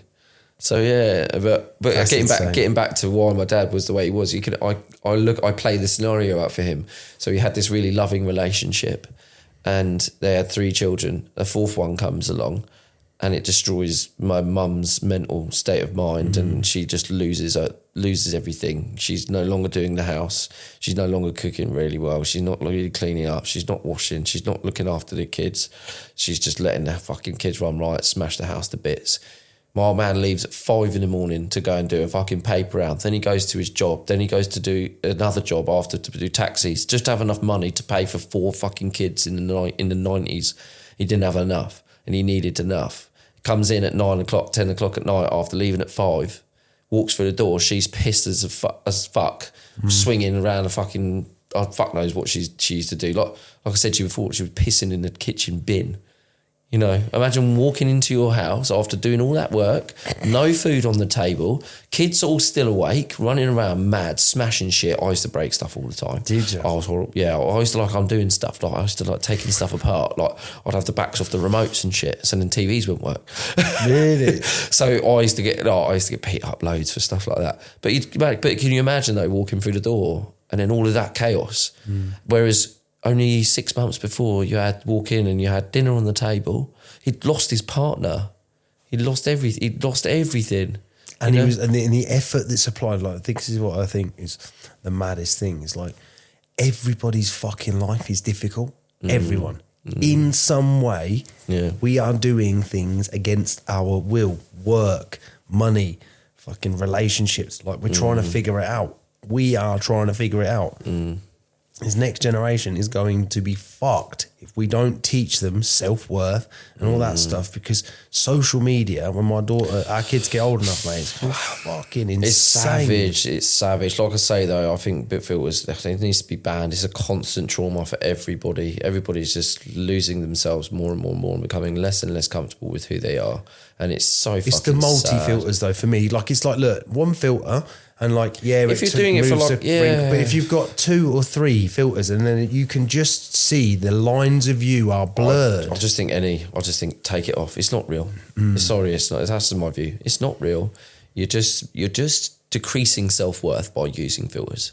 You're basically saying to the world, I don't value the way I look naturally, Well, it's I the have. marketplace, isn't it? It's Like- different. Okay, okay. When you say marketing, that's different. no, what I mean is it's it's the marketplace to find a partner, right? so, uh, but what I mean is false advertising though. That's exactly it. When you turn, like, I've been on dates in the Oh, past yeah, where I I've have. turned up and you're looking at a 10 10 in pictures and you turn on, oh, please, uh, that's not, I hope that's not received in any way other than like, I thought she was a fucking 10 out of 10. You get there and you're like, you, you don't look anything like your pictures. It's so, the, the person that I was attracted to is not you. So that's not your, that's not, that's not a measurement of the fact that I don't find you attractive, but it's not what you look like. You've been deceiving and dishonest deceived me. already. Like if I put, put- Yeah. posted pictures of me with my abs up and when I'm shredded, and then I go out and I'm like fucking bin bag full of fucking yogurt, Yogurt as again. mentioned. Yeah, you know what I mean. I look like a you know bit of Roman crockery.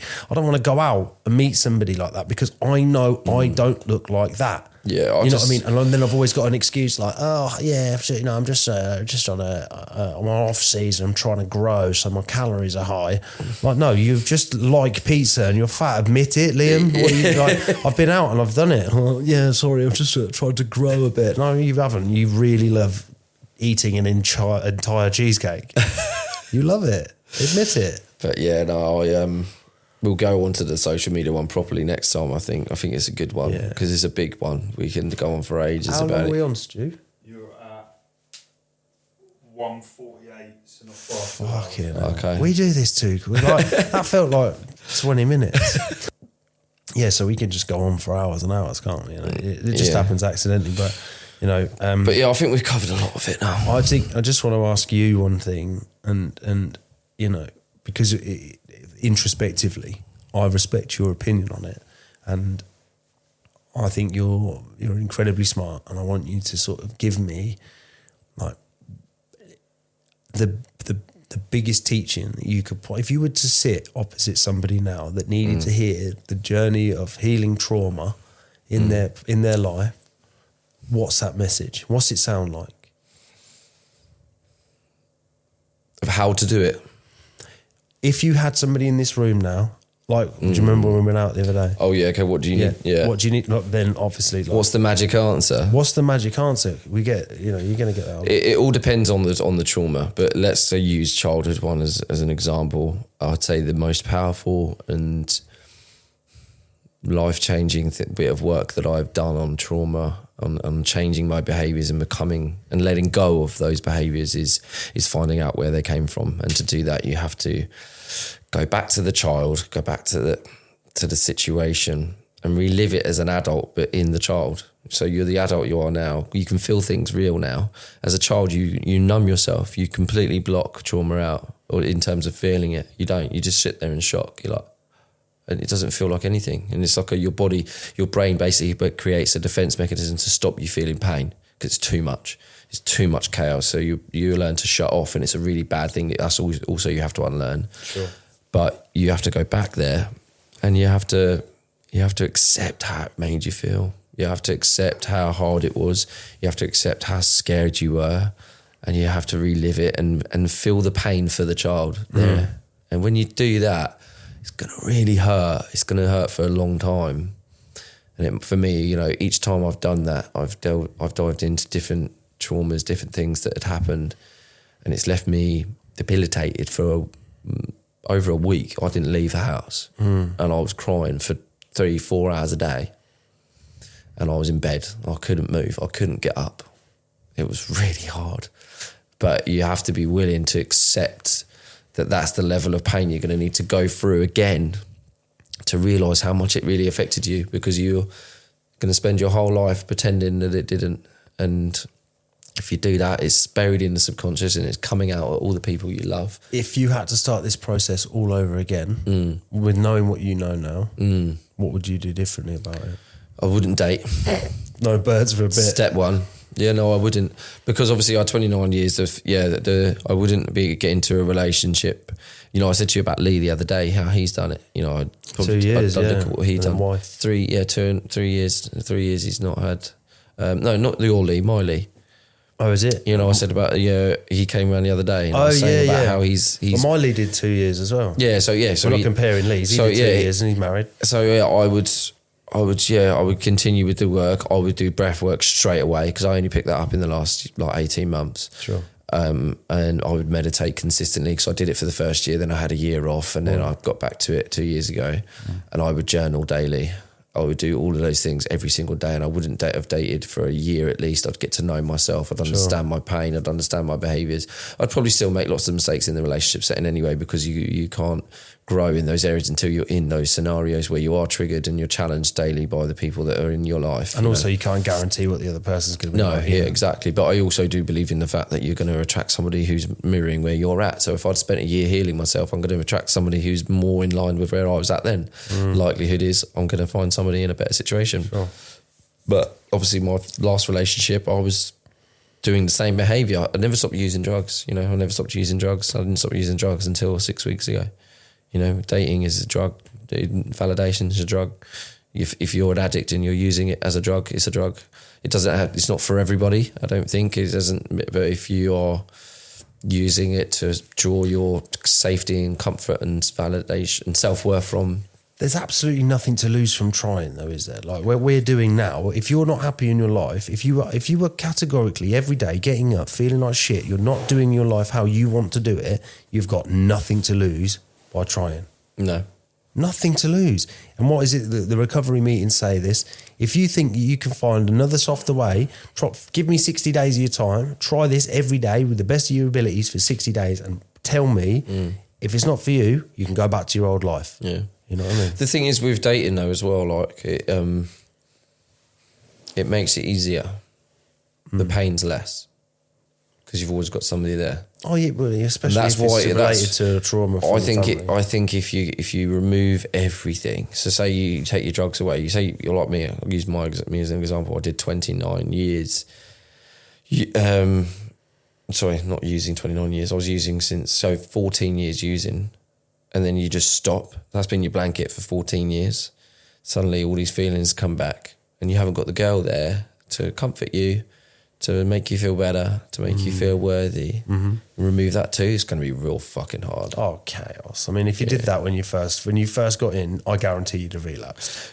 Potentially, potentially, yes. But I don't think I would have if I'd have discovered breath work, meditation, cold water. Um, if I was doing all of that, I don't think so. If you had the, the strength to do it. But yeah, it would have been really challenging. But, you know, we all have these paths. But yeah, that's- that would be my advice. Well, I appreciate you sort of going into all that. And yeah, it's, it's, good. about you? Oh fucking hell! Here we go.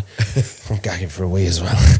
Yeah. um, I mean, really, for me, it's like if I could go back and tell myself how to do things differently, it's really fucking forgive yourself because a lot of my trauma is me And what I've done because I know and I've know every dodgy thought, I know every seedy action, I know every fucking deceit, mm. every lie, every fucking every time I snuck off to pick up, every time I did it for years and years and years. And I was, I'm, I'm an everyday user. If I'm on it, I'm on it every day. Mm. And you know, when I first started drinking at 15, the first time I got pissed, I downed a bottle of Malibu because the bigger boys told me it was how to do it. I was fucking para. I woke up behind the bus stop, wrapped in a fucking duvet because my mates left me there.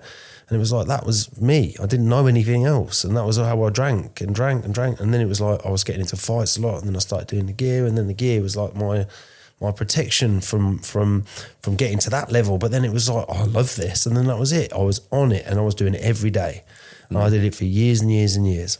And I, got, I started getting sober. when My little girl was born, and it took me till the twenty second of May, twenty nineteen, to get long term sobriety, just to get some years under my belt. Hmm. And even then, it's never been. It's not been a perfect process. It's hmm. been a hard process. It's been, you know, challenging in relationships because you're trying to deal with their trauma and your trauma and the past and like, you know. And It, it makes it easier in one sense, but it makes it a lot longer and harder in another. I have to. The first thing I've ever come to, the most amazing. Every time I've come to these uh, uh, realizations, I am enough, right? And that that's from childhood, that's from school, that's from relationships, that's from rejection, that's from everything that ever went wrong. Is I am enough. And if I learn, because it's it's banded on fucking, you know what I mean? You go in someone's bathroom and it's got, you know, all these little sayings everywhere and these memes everywhere. It just dilutes the meaning. But when you tell yourself, right, mm. and you believe it in your core mm. with every part of who you are, I am enough. Mm. You can face things differently. Like you, there's nothing somebody can say or say to me now because I'm the guy that gets up at four. I'm the guy that goes to the gym. I'm the guy that eats the food. I'm the guy that started a podcast. I'm the guy that's done this. I'm just, and I'm not doing that for ego. It's like because these are the things I want to do. If I tell you I'm doing something, I'm fucking doing it, and that's where you get the confidence from. Mm. And that's when you start to believe in yourself. Mm. You know, Scotty says to me every day. He says in every area of your life, back yourself because you are smart. You are you have got integrity. You are this. You are that. You are all everything you think you are. You are. Mm. And if you think you're not, you're not. You know what I mean? Yeah, the I am enough thing is important. I think it takes a lot of time. It took me a lot of time to two years, I'd say. Two years no drugs and therapy every week got. I until I started got- to just just started to feel enough. And I think I think the reality is I've only probably for the last year so really known I'm enough. And it's nothing to do with anything that I can do externally. It's just about myself. It's nothing to do with my house. It's nothing to do with my car. It's nothing to do with my hmm. job, my career. Nothing to do with being a dad. It's it's just knowing that I love me. I just love who I am. And that's a really scary thing to say these days because I finally feel that in myself for the very first time in my entire life. Mm. I like who I am mm. because I'm not doing all the stupid shit. I'm doing mm. all the positive shit. But I'm also accepting where I'm wrong and taking the time to change it. Big one. Massive, Bigger than anything else. isn't it? Love it. Bro, Sick.